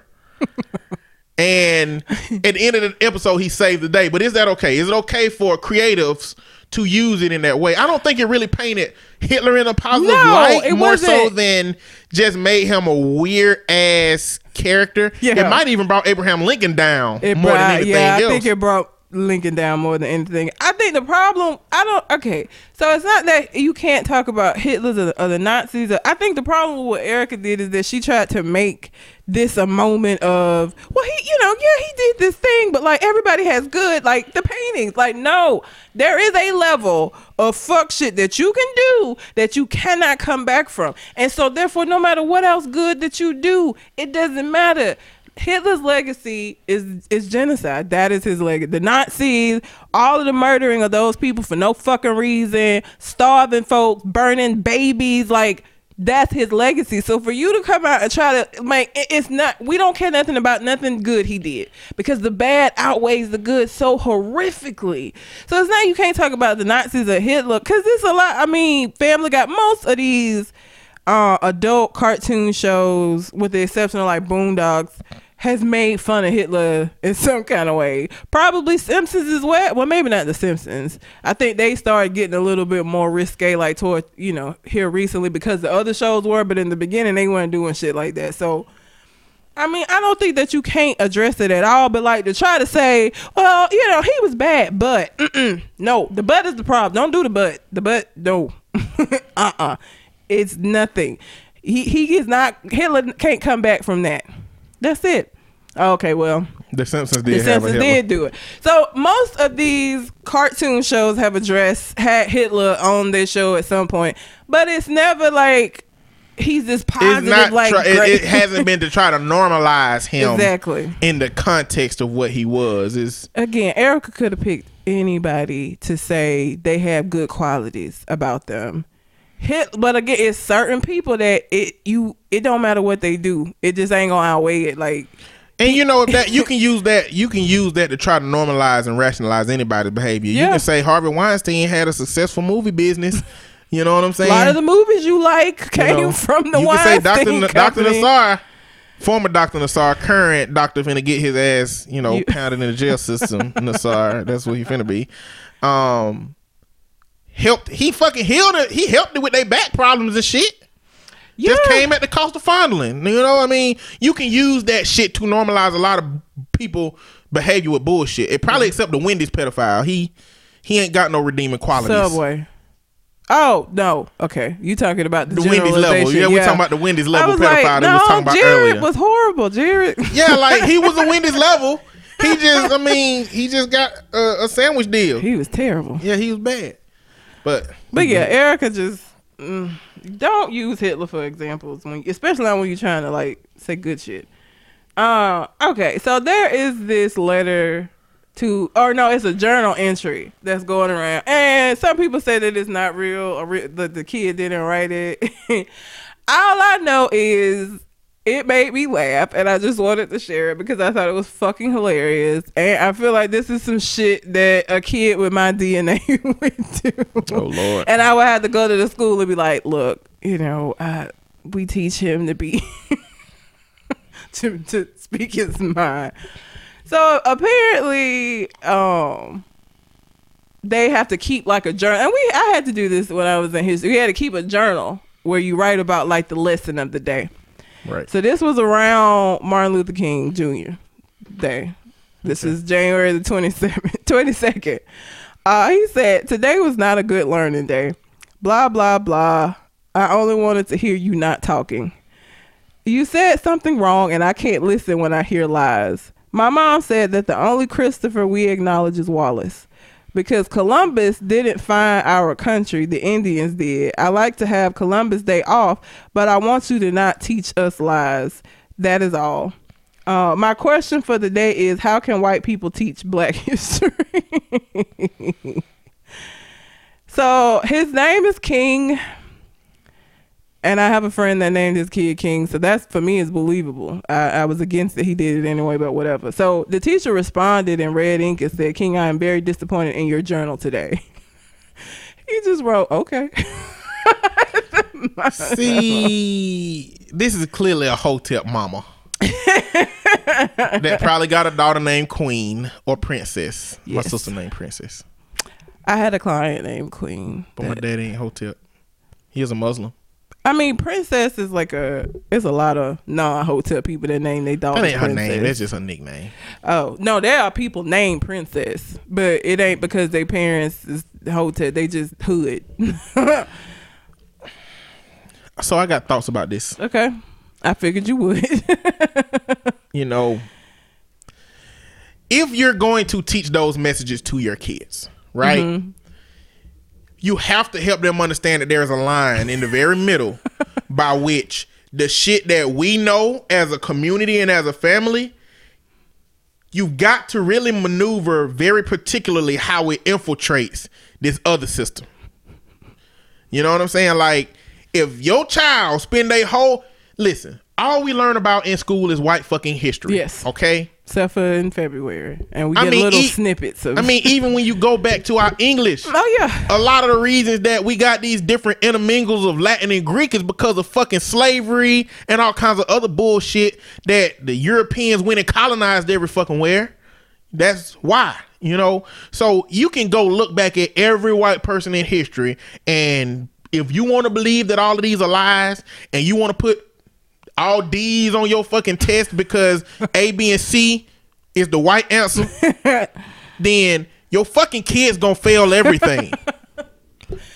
Your only- fucking kid is gonna get F's all day long. Now, if you don't gather some kind of inheritance that makes your ass wealthy beyond means, and your kid don't need school, homeschool his ass and Yep. modify his history shit to be black. Do that, but don't send your kid to school with the idea that they supposed to challenge everything that white America has put us down for because he won't be able to have shit. yeah. The At a certain point, you gotta play the fucking game. I mean, get goddamn everybody want to acknowledge Biggie.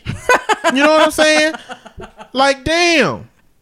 But if you put shit like that in your journal entry, yeah, your black ass will not get the fucking piece of now. Whether you agree with that system, whether you agree with the fact that we got to do the bullshit that they tell us to do, and adhere to the lies and manipulated story that they want us to adhere to, whether you believe that shit or not, is the only way you're going to get that fucking piece of paper at the end of the day. it is. And I mean, I, my plan has always been to, to supplement my kids' education with with with the truth because let me tell you when I was in kindergarten like elementary I remember learning about Christopher Columbus and they made it seem like he was just this really great person that like came over here and found America and like we would color the turkeys and shit and then when I got older and learned that this motherfucker came over here stealing shit and massacring people I was like well goddamn this they just lied they like blatantly fucking lied That moment when you Face. find out the Mayflower was really the murder flower.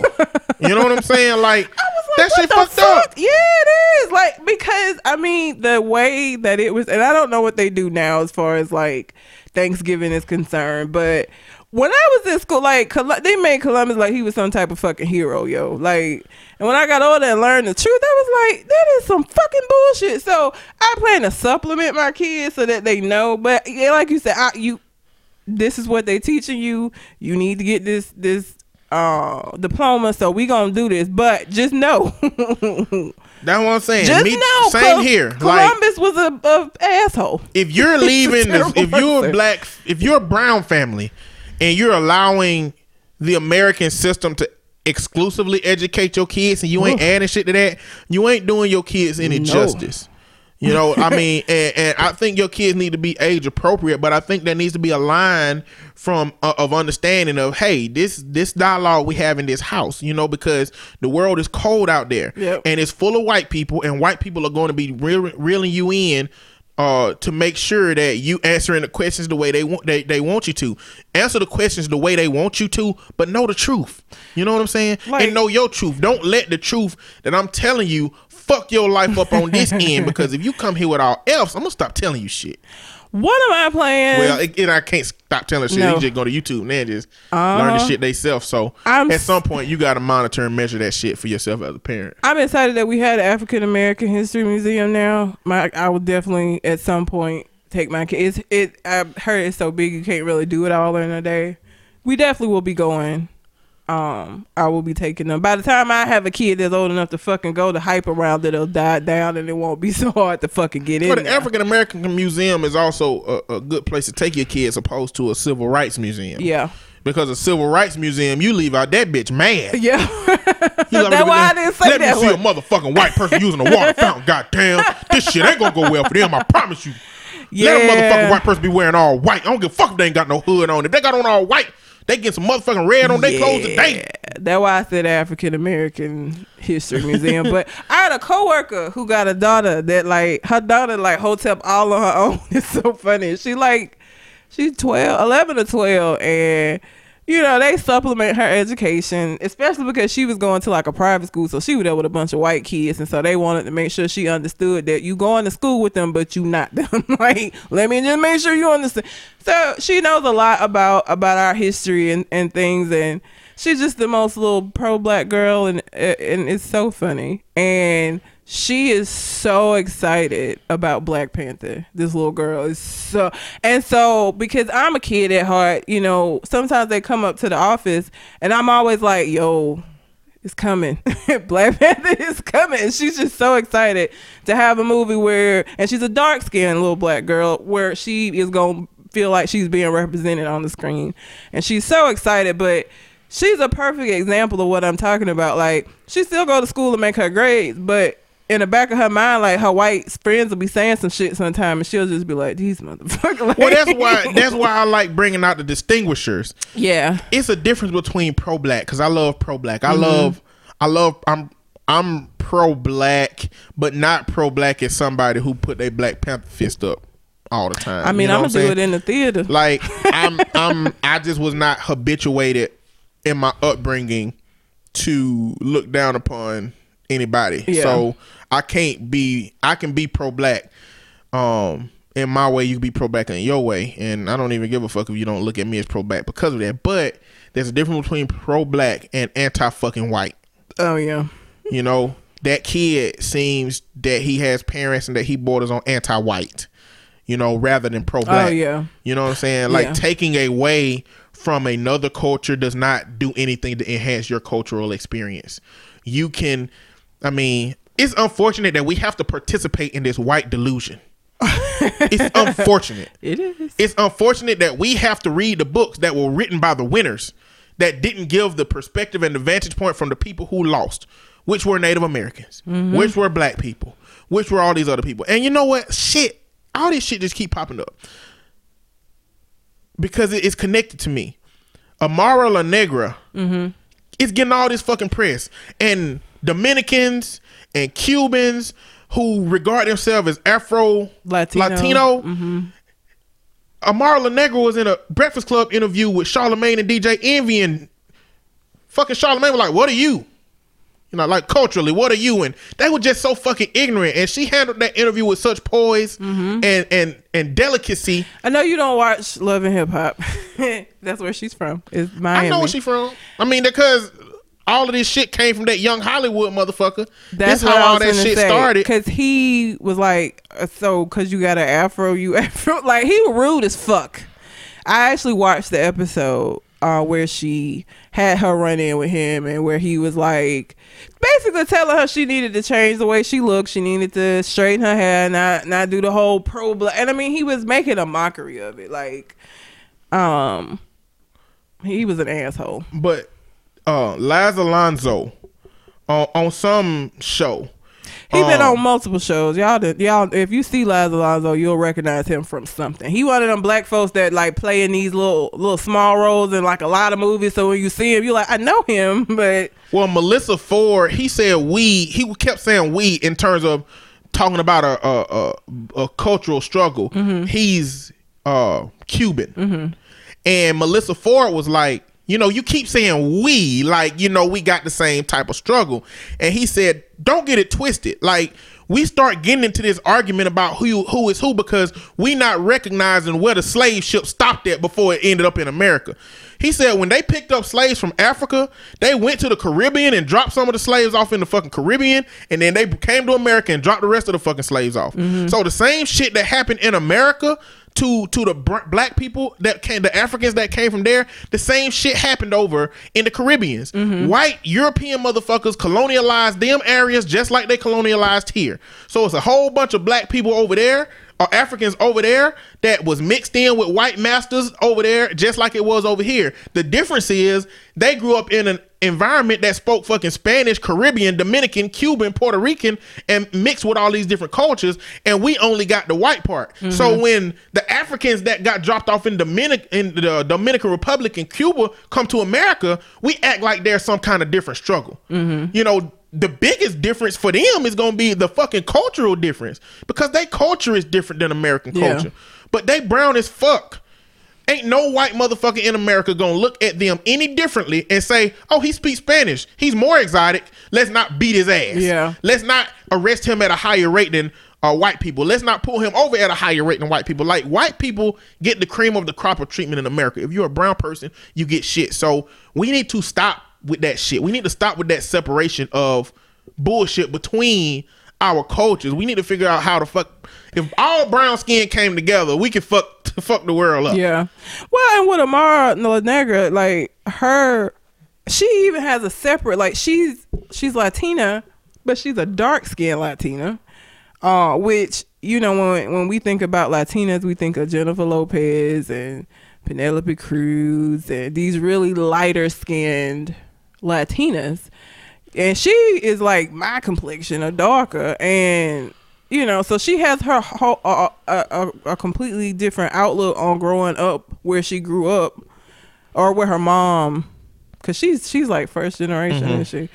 Uh, where her mom is from because cause of her dark skin, like she's darker than what you would expect or what people's conception of Latinas are. Like if she went back home to visit her family, her mama family, she probably got a lot of shit for Mm-hmm. yeah, that. yep, Not only that, but not on, not only going back there, but here. yeah, You know, dark skinned girls get a lot of shit here. They do. Dark skinned women get a lot of shit here. yep. You know, because light skin has been conditioned to us to be positive, Mm-hmm. to be better. And that's that's how that shit end up shaking like that. But anyway, whose story is it? Yours or mine? I know I That was mine with the cents. story. You jumped in there with a Mar. That's what I do. But that, that wasn't my story. So let me go to my next story. Uh, a teacher here in the fucking city I live in. Y'all probably heard about this shit. And I got kids that go to this school that I go visit for counseling.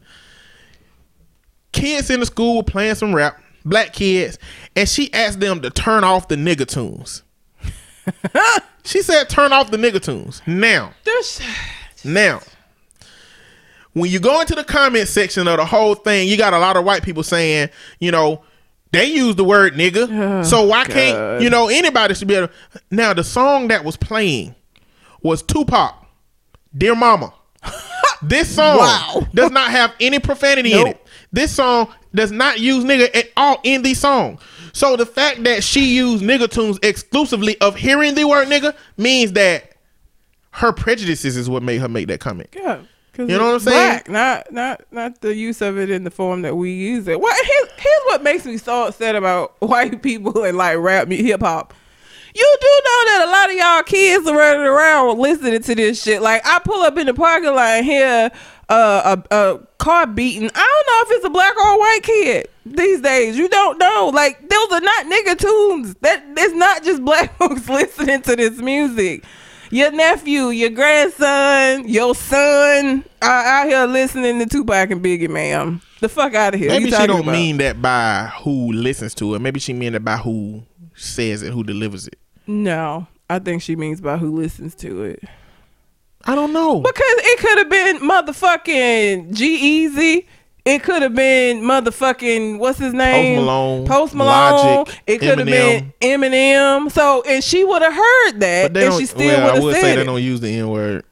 Chet Haze say nigga. Who the fuck is Chet Haze? Uh, Tom Hanks. I mean Hanks. Chet Hanks. Tom Hanks' son. oh yeah, he yeah. uses that. So I mean, you can't even really say white people, white rappers don't use that. But no. I, I, mean, think white that, SoundCloud rappers definitely use it. I white mainstream meant- rappers use it little. That is music that niggas listen to. It's niggas. I don't think so. I, do. think it's who it come from. because it don't just come from a them, especially not now. Like I Well, said, that's the rationale. You saying black, that black people don't just listen to it? I'm sure it was white kids. no. I know that's what I'm saying. Like I, but I don't know if she knows that other white kid or other white people make. The I don't know if she knows a person who would say that that other white rappers exist. maybe true. But let's get into the meat of this situation, the real fuckery, because the principal at the high school, once this was reported, made all of the kids delete the videos that they had of the incident. Kiss my ass. Kids, they were recordings of it. How you made gonna make me delete some shit off my phone? all the kids deleted, I ain't delete and shit. she was put Call my on mama. paid leave. Call my mama. I ain't deleting shit. Call my mama and have her come delete it. I'm serious. I wouldn't have deleted a goddamn thing. No, not deleting it. You go ahead and call Peggy. Your black ass at a Hoover High School would have got Peggy. fucked up in the game. Call my mama.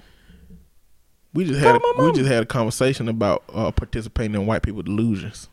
I wouldn't have participated in that particular delusion Your ass because getting this kicked is out of- evidence that the shit happened. You're getting kicked out of the school. okay, well, we gonna sue because you don't have grounds to kick me out because I wouldn't delete evidence of your teacher's miss fucking You mean you're going to sue in this system created by the white man's delusion? Yes.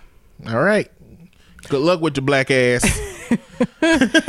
I would have deleted it, and I and my mama would have came up and she wouldn't have made me delete it. I feel like that would have eh, you. It's harder to sweep it under the rug. I would have kept my shit. I ain't deleting shit. I mean, I would have kept mine too. Like I would have acted like I wasn't recording. Like I don't know. I mean, did they go into everybody's Snapchat, Instagram, and uh, video messages to make sure that they would delete it? Like I, I don't know. But I don't think it's a situation where they knew that teacher was going to do that, so it wouldn't have been that many people recording. They probably just asked the students which one was recording, and I feel like that's a situation where white people would have been against black people because, I mean, I really don't, I really don't give a fuck how old you are as a white person, you got a fucking racist person in your family, man. It can't be no I don't know, maybe I'm wrong. But if you're an American white person, I feel like you you got to have some racist people in your family. Now, if you're young, maybe not, you know, maybe you haven't. But I think, man, I think white people use nigga a lot. A mm-hmm. lot. And they act like they don't and they act like it's not an issue. Not all white people now, but like that girl who did that Alabama video, I just feel like she was bold enough to do that. The same reason America is bold enough to be racist because she went into an environment that was bold enough to say that shit enough for her to use that language and feel like she could use that language in the way that she did. So I just really think that shit's going on. But white America is constantly trying to tell us that racism don't exist. But they got uncles and cousins and folks out here constantly saying nigga, nigga, nigga this. And uh, contrary to popular belief, saying to anybody saying the word is bad. No, because when black people say that shit, if a black person call another black person a nigga, it cannot mean that you are less than me because of this. Yeah. because you're the same fucking color. It can't mean that you're less than me. Nope. We're the same. If a white person said to a black person, it can mean that you're less than me because you're saying this. Because that was the original intent that was original intent, and a black person can't use that word at a black person and it have the same weight. It can make a white person uncomfortable to hear a black person saying it because they know how their ancestors used it. But that it can't mean the same shit from a black person to a black person. So even in the worst case scenario of it being used from a black person against a black person, it's being used incorrectly. Because if a black person calling another black person that thinking that they speaking down on them, that's their delusion now. You know what I'm saying? So as to where black people talk about using that word as a form of camaraderie, I feel like the word has been somewhat reappropriated to mean what we need it to mean for ourselves, instead of allowing it to continue to be this fucking noose that hang around our neck and tie us up every time we fucking hear it. Mm-hmm. It's been something that we have taken control of and have been able to use it in a different context that might mean something that is not supplemented by fucking death or being drugged behind a truck. You know what I'm saying? Yep. So when white people use it, that's why we hear it differently. We hear it differently when you say it. Yep. You you can't. It, it can mean too much bullshit. Even if you're a white person that says it and means to say it in a positive way, it can potentially mean too much bullshit. If you say it in a positive way, your daddy ain't gonna say it in a positive way. Your granddaddy definitely fucking ain't gonna say it in a positive way. And your great granddaddy said it before he killed some goddamn body and got away with it. So you just gotta understand that there's generational ties to that shit that makes it hard for us to experience that shit the way we need to.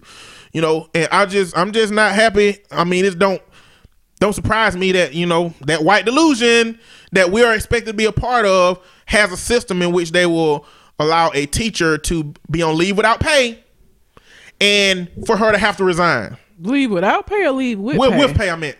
And then for her to resign. Which resigning if y'all didn't know the political nature of these words and terms resigning for a police officer or a uh, somebody in a legal position or a teacher means that they can go get a job in another little smaller area where they just don't do this shit or they just work exclusively with white people you know but resigning just means they gave you an opportunity to leave yourself so that you're not barred from that system. Because if you get released there's no justification if you get fired there's no justification for another system to hire you. If you resign then you can get hired somewhere else. That's what happens to most police officers when they resign or teachers when they resign or people who do fucked up shit when they are given an opportunity to resign they gonna just go get a job some fucking where else so it's not surprising it's just disappointing that we live in this america Uh, so Jay Z was on Van Jones' show. Let me just say that Van Jones is such a nice looking man. He of Van Jones, man, he. ah, I used to like Van Jones. Like so, I used to like Van Jones. He used to be my number one, but he declined in the rankings because he's trying to be so objectively in the middle of Democrat and Republican that he's had to give Trump some props. That I wasn't necessarily happy that he gave him the props, but it was basically the context of what he was using to do that. Um, but I I like Van Jones. I like him a lot, but that took him down. As far as like commentators go, Bakari Sellers, he ain't said shit that I have a problem with at this point. uh, if you watch CNN, you might know these dudes, but you know, it's just convenient when black issues pop up. The black commentators always there. Well, so and you know Jay Z don't do a lot of interviews. Him and Beyonce just they don't do interviews for real. Um, but he was on Van Jones' show. Uh, I did not watch the entire thing. I've seen like portions from it. Um, I will say that say what you want about Jay Z. I think he's a pretty well spoken person. He able to get his point across but he you know he's good with words so that that makes sense but yeah they talked about him and, and beyonce's relationship they talked about blue ivy um have you seen the video for family feud no. and fa- in the video music video for family feud he made it to where it's like blue ivy grows up to lead like this group of women that are controlling the world basically that control like the the country and they are the the decision makers and so she's sitting in a room full of black women And why would he use his daughter for that? what do you mean Why would he use his daughter for such a vast representation of what she could become? she was in a room with a bunch of other women of color It wasn't just her. No, I'm saying like you said she grew up to lead. yeah, this she- group. Yes. I don't know. I just I, I wouldn't create such a strong visualization of what you would hope for your daughter to become because when she get old enough to see that video, where is her life at at that point? And is she expected to go down that path, or what if she ain't interested in that shit? Like, I don't well, think that you. let me let me say this. this I mean, this gets into my personal shit. But my name, I'm a junior. I got my daddy's same name, and I'm not gonna name my kids after me. You know, um, because I feel like it's one of two things. If you're if the person with the same name as you is a great person, then I feel like you might have a psychological need to fill those footsteps for that person. If that person ain't shit or has done some things in your life that they don't agree with, that name is a reminder that that person may not be there for you the way you want them to be or may not have done some things you need them to do. And, and it's something that puts you in the middle ground of being critical either way about yourself. Yeah, but so I, I, I kind of that to me that that looks like anything that a parent would guide a child down a path. It might not be the path that they want to take. And I know it's just a video, It- but and she was not. It was a grown version of her, so she wasn't actually doing it. And she the child of Jay Z and Beyonce. She already. Go, I mean, regardless of this music video, everybody gonna be looking at what she does and what she becomes based on who her parents. Are. But either were. way, it, uh, it could have been the same message could have been delivered without it being his daughter, without it being the Blue name Ivy. of the song is Family Feud about his family. okay, what's the rest of the? I hadn't heard the song. What's the rest of this shit about? I need context. you need to listen to Family Feud. I might. Nobody wins when the family feuds. It's about that's why it, it wouldn't have made sense for it to be somebody. Well, it could have been any family. It's about his family specifically. You need to listen to the song. I'm just. I'm okay. I need to listen to the song. yes, but anyhow, so he talked about that. Uh, Van Jones, of course, because he is a political commentator, also got into politics and asked um, Jay Z about racism and about like uh, what was the the co- the the team owner that was caught saying that bullshit to his girlfriend? They took his team from him. Uh, What the fuck was his name? Clippers coach. Don't remember his name. So he he he was Or Clippers owner. he was talking about that and how uh removing his team he didn't feel like removing his team is right because he he equated it to having a garbage can that that has all these bugs and like it, it, instead of taking the trash out you just spray the garbage can and you just keep spraying the garbage can until eventually you you haven't fixed the problem. What you've done is created a super bug that's able to survive the spray that you've been using. You know what i'm saying? So for him he was saying that um when when you punish one racist like a racist comes out does this you take the team all it does is push all the other ones back into the closet. It doesn't it doesn't solve the problem. It doesn't stop them from doing it. They're just gonna be a lot more careful because of this situation happening. Anyway they talked a lot about politics and stuff and Van Jones asked him about trump and he talked about the uh, unemployment rate among black people apparently is is high. There is some debate about whether it's high because of anything Trump has done or if it was already on the way. You mean low? Unemployment, yeah, low. Why the unemployment rate is lower with black folks if it was anything Trump did or if it there's some debate about the origins of that and who called, who created it and, and whether or not it was Trump. But he asked Jay Z if he felt like that um I guess made Trump a little bit more like palatable. And Jay Z was like, no, you can't pay me money and, and still treat me bad and, that- and that be okay. Like, you need to treat people like human beings. So, like, even if that is the case, it's still a problem with how he talked to people. And they talked about his uh, comment about the shithole countries. It's just a very interesting um, interview with Jay Z. Uh, Van Jones was very obviously like fangirling. him. but it was a pretty cool interview. Um, I enjoy listening to to Jay Z talk. I think that he's a good example of what you can become, regardless of where you come. This is why I get mad at like Offset them because it's like there are ways to turn this shit into some shit that that's gonna set you up for the rest of your life and and for your your people that come after you. Jay Z found a way to do that. Um, part of Roc Nation, I learned through this interview, he is a um sports agent. So he rep he has rep like um some of these athletes represented through Roc Nation, not for music, but on the sports side of things. So he's like he got his hand in a bunch of different stuff. Like that's how you you make your money make more money for you even after you not Jay Z gonna always be Jay Z, but like Jay Z money came for his first two albums. it did. while he was probably still selling dope. you know what I'm saying? Like at this point, yeah, clear is you know, it's real easy to that is a universal truth. Mm-hmm. Right? What you said. All of that is universal truth. You can make your money make more money. Mm-hmm. Yes. You know, but to to uh, uh a Chief Keef making my money make more money mean going and buying an eight ball with my first album money. You know what I'm saying? Like But I'm saying- but it's still it's still fall in the category of making your money make more money. No.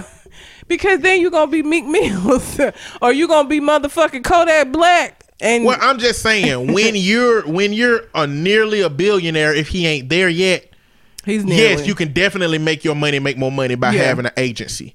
But- when you got a hundred thousand dollar signing bonus, it's not many ways that a Chief Keef or whoever in that world is going to make their money make more money, or that. Kodak Black Go make their money make more money. He didn't do that overnight. Jay Z, how long has it? Jay Z's career has spanned it years. Well, Like, let's- He hadn't listen. done that overnight. Let's go ahead and acknowledge that the Chief Keefs, the Migoses, the Kodak Blacks. Let's go ahead and just say that it's debatable whether their IQ has reached reached the 80 threshold. okay, so some of them might be rolling on the ID scale, Yeah. intellectual disability scale, and you know the Migos might be in the you know 80 high 80s maybe Maybe. because they can't talk, but it seemed like they might have some sense. Kodak Black, Chief Keef, I think they probably rolling around the seventies. Like they're not, they had made it to the, they had made it to the average level of intelligence. Uh, Jay Z probably in the hundreds. You know what I'm saying? So P Diddy probably in the hundreds. I was finna say because there are other. It's not just Jay Z. There are other examples of people who started out in the same way that these motherfuckers are starting out, but was able to like make it into something else. Is Well- all I'm saying. so this is what I say about Tupac. Tupac to me has always been somebody who made it his life. His life seemed to represent shit he don't want.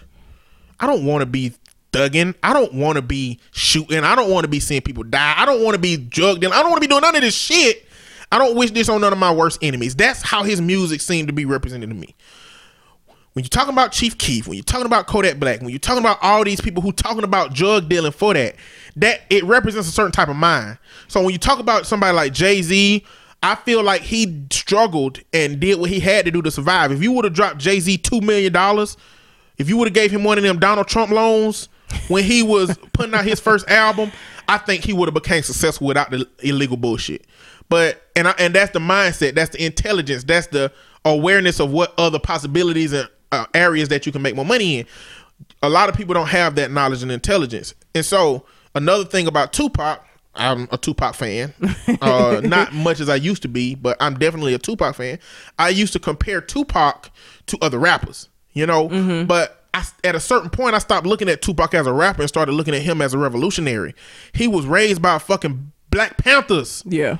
You know what I'm saying? Like this level of social awareness that he was given was all throughout his music and his rap. Mm-hmm. You can't compare him to a kid that was in foster care that became a rapper. You can't compare him to a, a rapper that was just raised by his mama that worked all the time and left him out on the streets. You can't compare that to people that didn't have the foundation that he had. Yeah. You know what I'm saying? But you got to have that foundation mixed with that intelligence, mixed with that opportunity to become a Jay Z.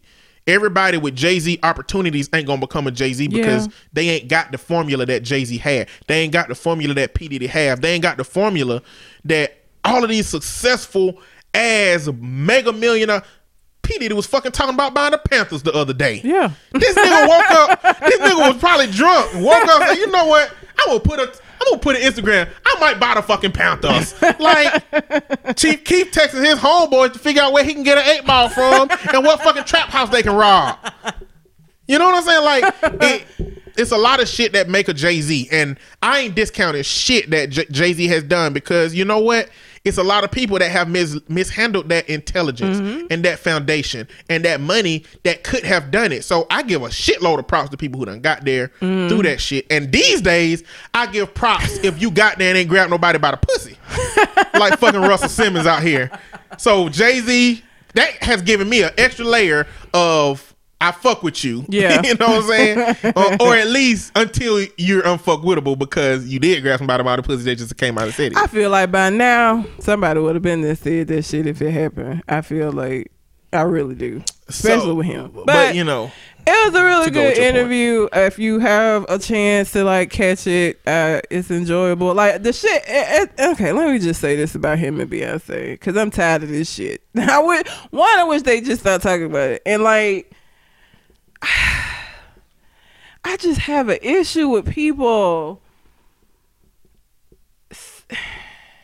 You know, he was like, our relationship was worth working. You know, working, getting past the infidelity, and now he did, he did, he said, he Jerry Jones asked him, okay, but what if she had cheated?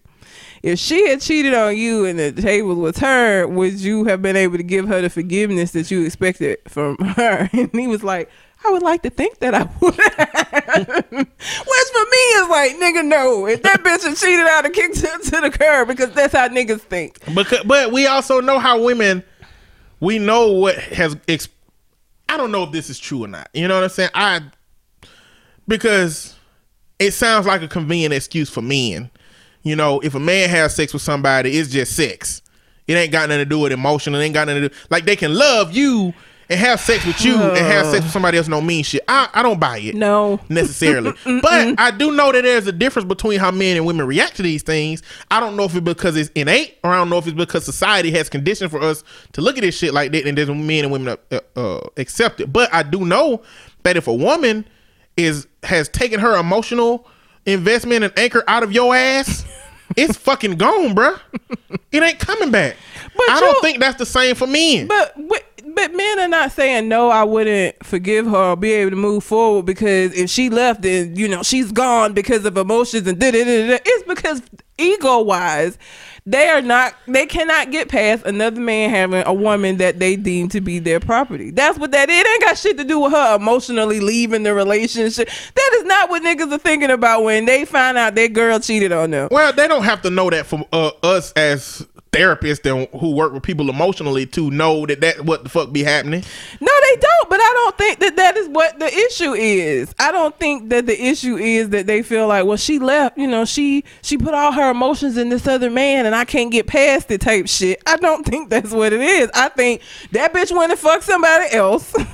I'm not finna be out here looking like no sucker, and I'm not finna stay with her.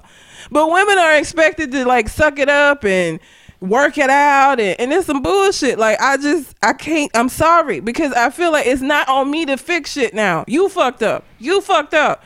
Now I gotta be forgiven and shit. Fuck you. I bring up that point because at the woman, at the point that a woman has left. All of that is true, but it's irrelevant. Hold on, wait a minute, wait a minute, wait a minute. okay. at the point that a woman has gone through enough shit to leave at that point, I think a man knows how much he done fucked up. I don't think it's a situation where it'll be a fucking surprise to him to a degree. I mean, he gonna be that same level of mad, but I also think that he know he been fucking up. No, Van Jones' question was if the if because Beyonce wasn't fucking up, and that's why Jay Z went and fucked somebody else. He just did it because he's Jay Z. We don't even know the. Do we know the details of that shit? No, We just know a vague ass implication of his album that indicates that he did something And that Beyonce did, well. and she don't fucking like it, and she know what it is. We don't know exactly what happened, exactly how it happened. Mm-hmm. We don't know if it was an ex person. We don't know if it's a new little groupie chick. But like the assumption is that Jay Z cheated on her with some gr- whatever, whoever the woman is, just because he wasn't ready. And that's what he has said. He was not prepared to be in a relationship, but he also didn't want to let her go. So he agreed to be in a relationship he was not prepared to fucking be in. So he did that because he wasn't ready to settle down. So if those tables had been turned, he hadn't been fucking up. She just met somebody and had sex with them. That was what the question was. If she slept with somebody else, while y'all relationship was cool, would you have forgiven her the way that she forgiven you? And he said, I would like to think that I would have. Not I would have. Well, I don't think he would ever have the opportunity because we all know that he would never known that she fucked somebody No, else. yeah, we good at that. we never would have known Nope. that. You know, but like I was saying, the component of a woman being emotional, having emotionally taken that anchor out of Mm-hmm. your a person means that he would have known that she was different. Like it wouldn't have mattered. She would have Yeah. been fucking out Well, at some point. I- yeah, The- I think that, and, and I think that's the dynamic. I think a man will stay. Hold on, what am I trying to say? Um, because I'm finna say something that I think I was finna say it wrong. um. I feel like if a woman has cheated, they're going to eventually leave you. Yes. I feel like if a man is cheated, he is he will stay with you as long as you will stay with him. Yeah. You know what I'm saying? So I don't. I if Beyonce was the one that cheated, it would have been because she done took her emotional anchor out of his ass. Mm-hmm. It would be because she was on the fucking road to go, and he never would have fucking found out. He just at some point she just would have said, "This ain't working. it's over," and she would have went on to be with you know but her Mandingo you warrior. do know that there are men who do find out that they women are cheating on them while they still with the women, and they leave. Them, and like, some of them stay. and some of them uh, do they? You and me got clients that motherfuckers that just they staying in relationships they ain't got no damn business staying in. So this ain't universal It's usually to dude, men. it's usually women that are staying in really like I have let's see, I done had a dude or two. But a lot of times it's kids and but I have not had a single man with no kids with this woman who wanted to stay despite she been fucking up. Usually it's cause they got kids and he trying to be a better dad than what his dad was being and so he putting up with this bullshit so he can still be in the house with his kid. I have not had where a man just because he just wanted to be with this woman so bad that he would stay. I have not had that happen. Well, I'm not. I'm just pointing this out to say that this shit is not universal for every man type situation. It's not, but this shit happen out here like that sometimes. I feel like more often than dudes are not gonna stay if you cheat on them. Like if they find out about it, and I don't think it's because like they know that you've emotionally left. I don't even think that that is. I think they're so surprised one that you cheated on them. But that's that ego shit too. That's the that ego make them think that they wouldn't even cheat. So men don't be checking for that shit. It's like Eddie Murphy said in that damn uh the, his comedy special, Eddie Murphy Raw. He said when uh well it could have been uh the first one. It was Raw and Delirious. Mm-hmm. Uh, but he said that you know when his woman talk about going on a trip to Jamaica with her friends, men be thinking about all the ass they can get while she gone. So they be like, okay, go ahead. like they be taking for granted that you know she got feelings out here. She might need to be you know appeased. So they go over there and they you know meet the, the fucking stud of their dreams out here. Stella, Stella. Never be the same. Yeah.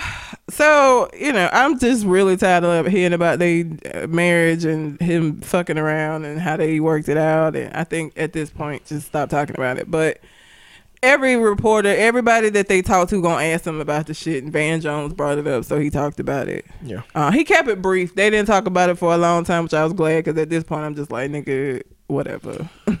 Yeah. But um, you should you should watch.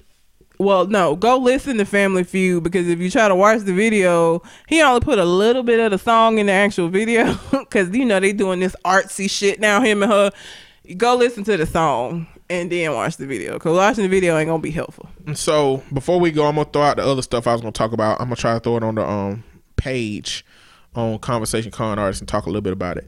Uh, a prayer for Post Malone, who says it's a struggle being a white rapper. Fuck that nigga. Um, huge new report shows Hillary shielding a top campaign aide from sexual harassment accusations, and uh, report Jesse Williams' estranged wife blasts him for asking their kids to call his new girlfriend mom. oh my god. So I was gonna talk about that shit, but our time has run up. Um, you got anything else on your mind? I do not. All right. Well, until we come to the next conversation, We out. holla.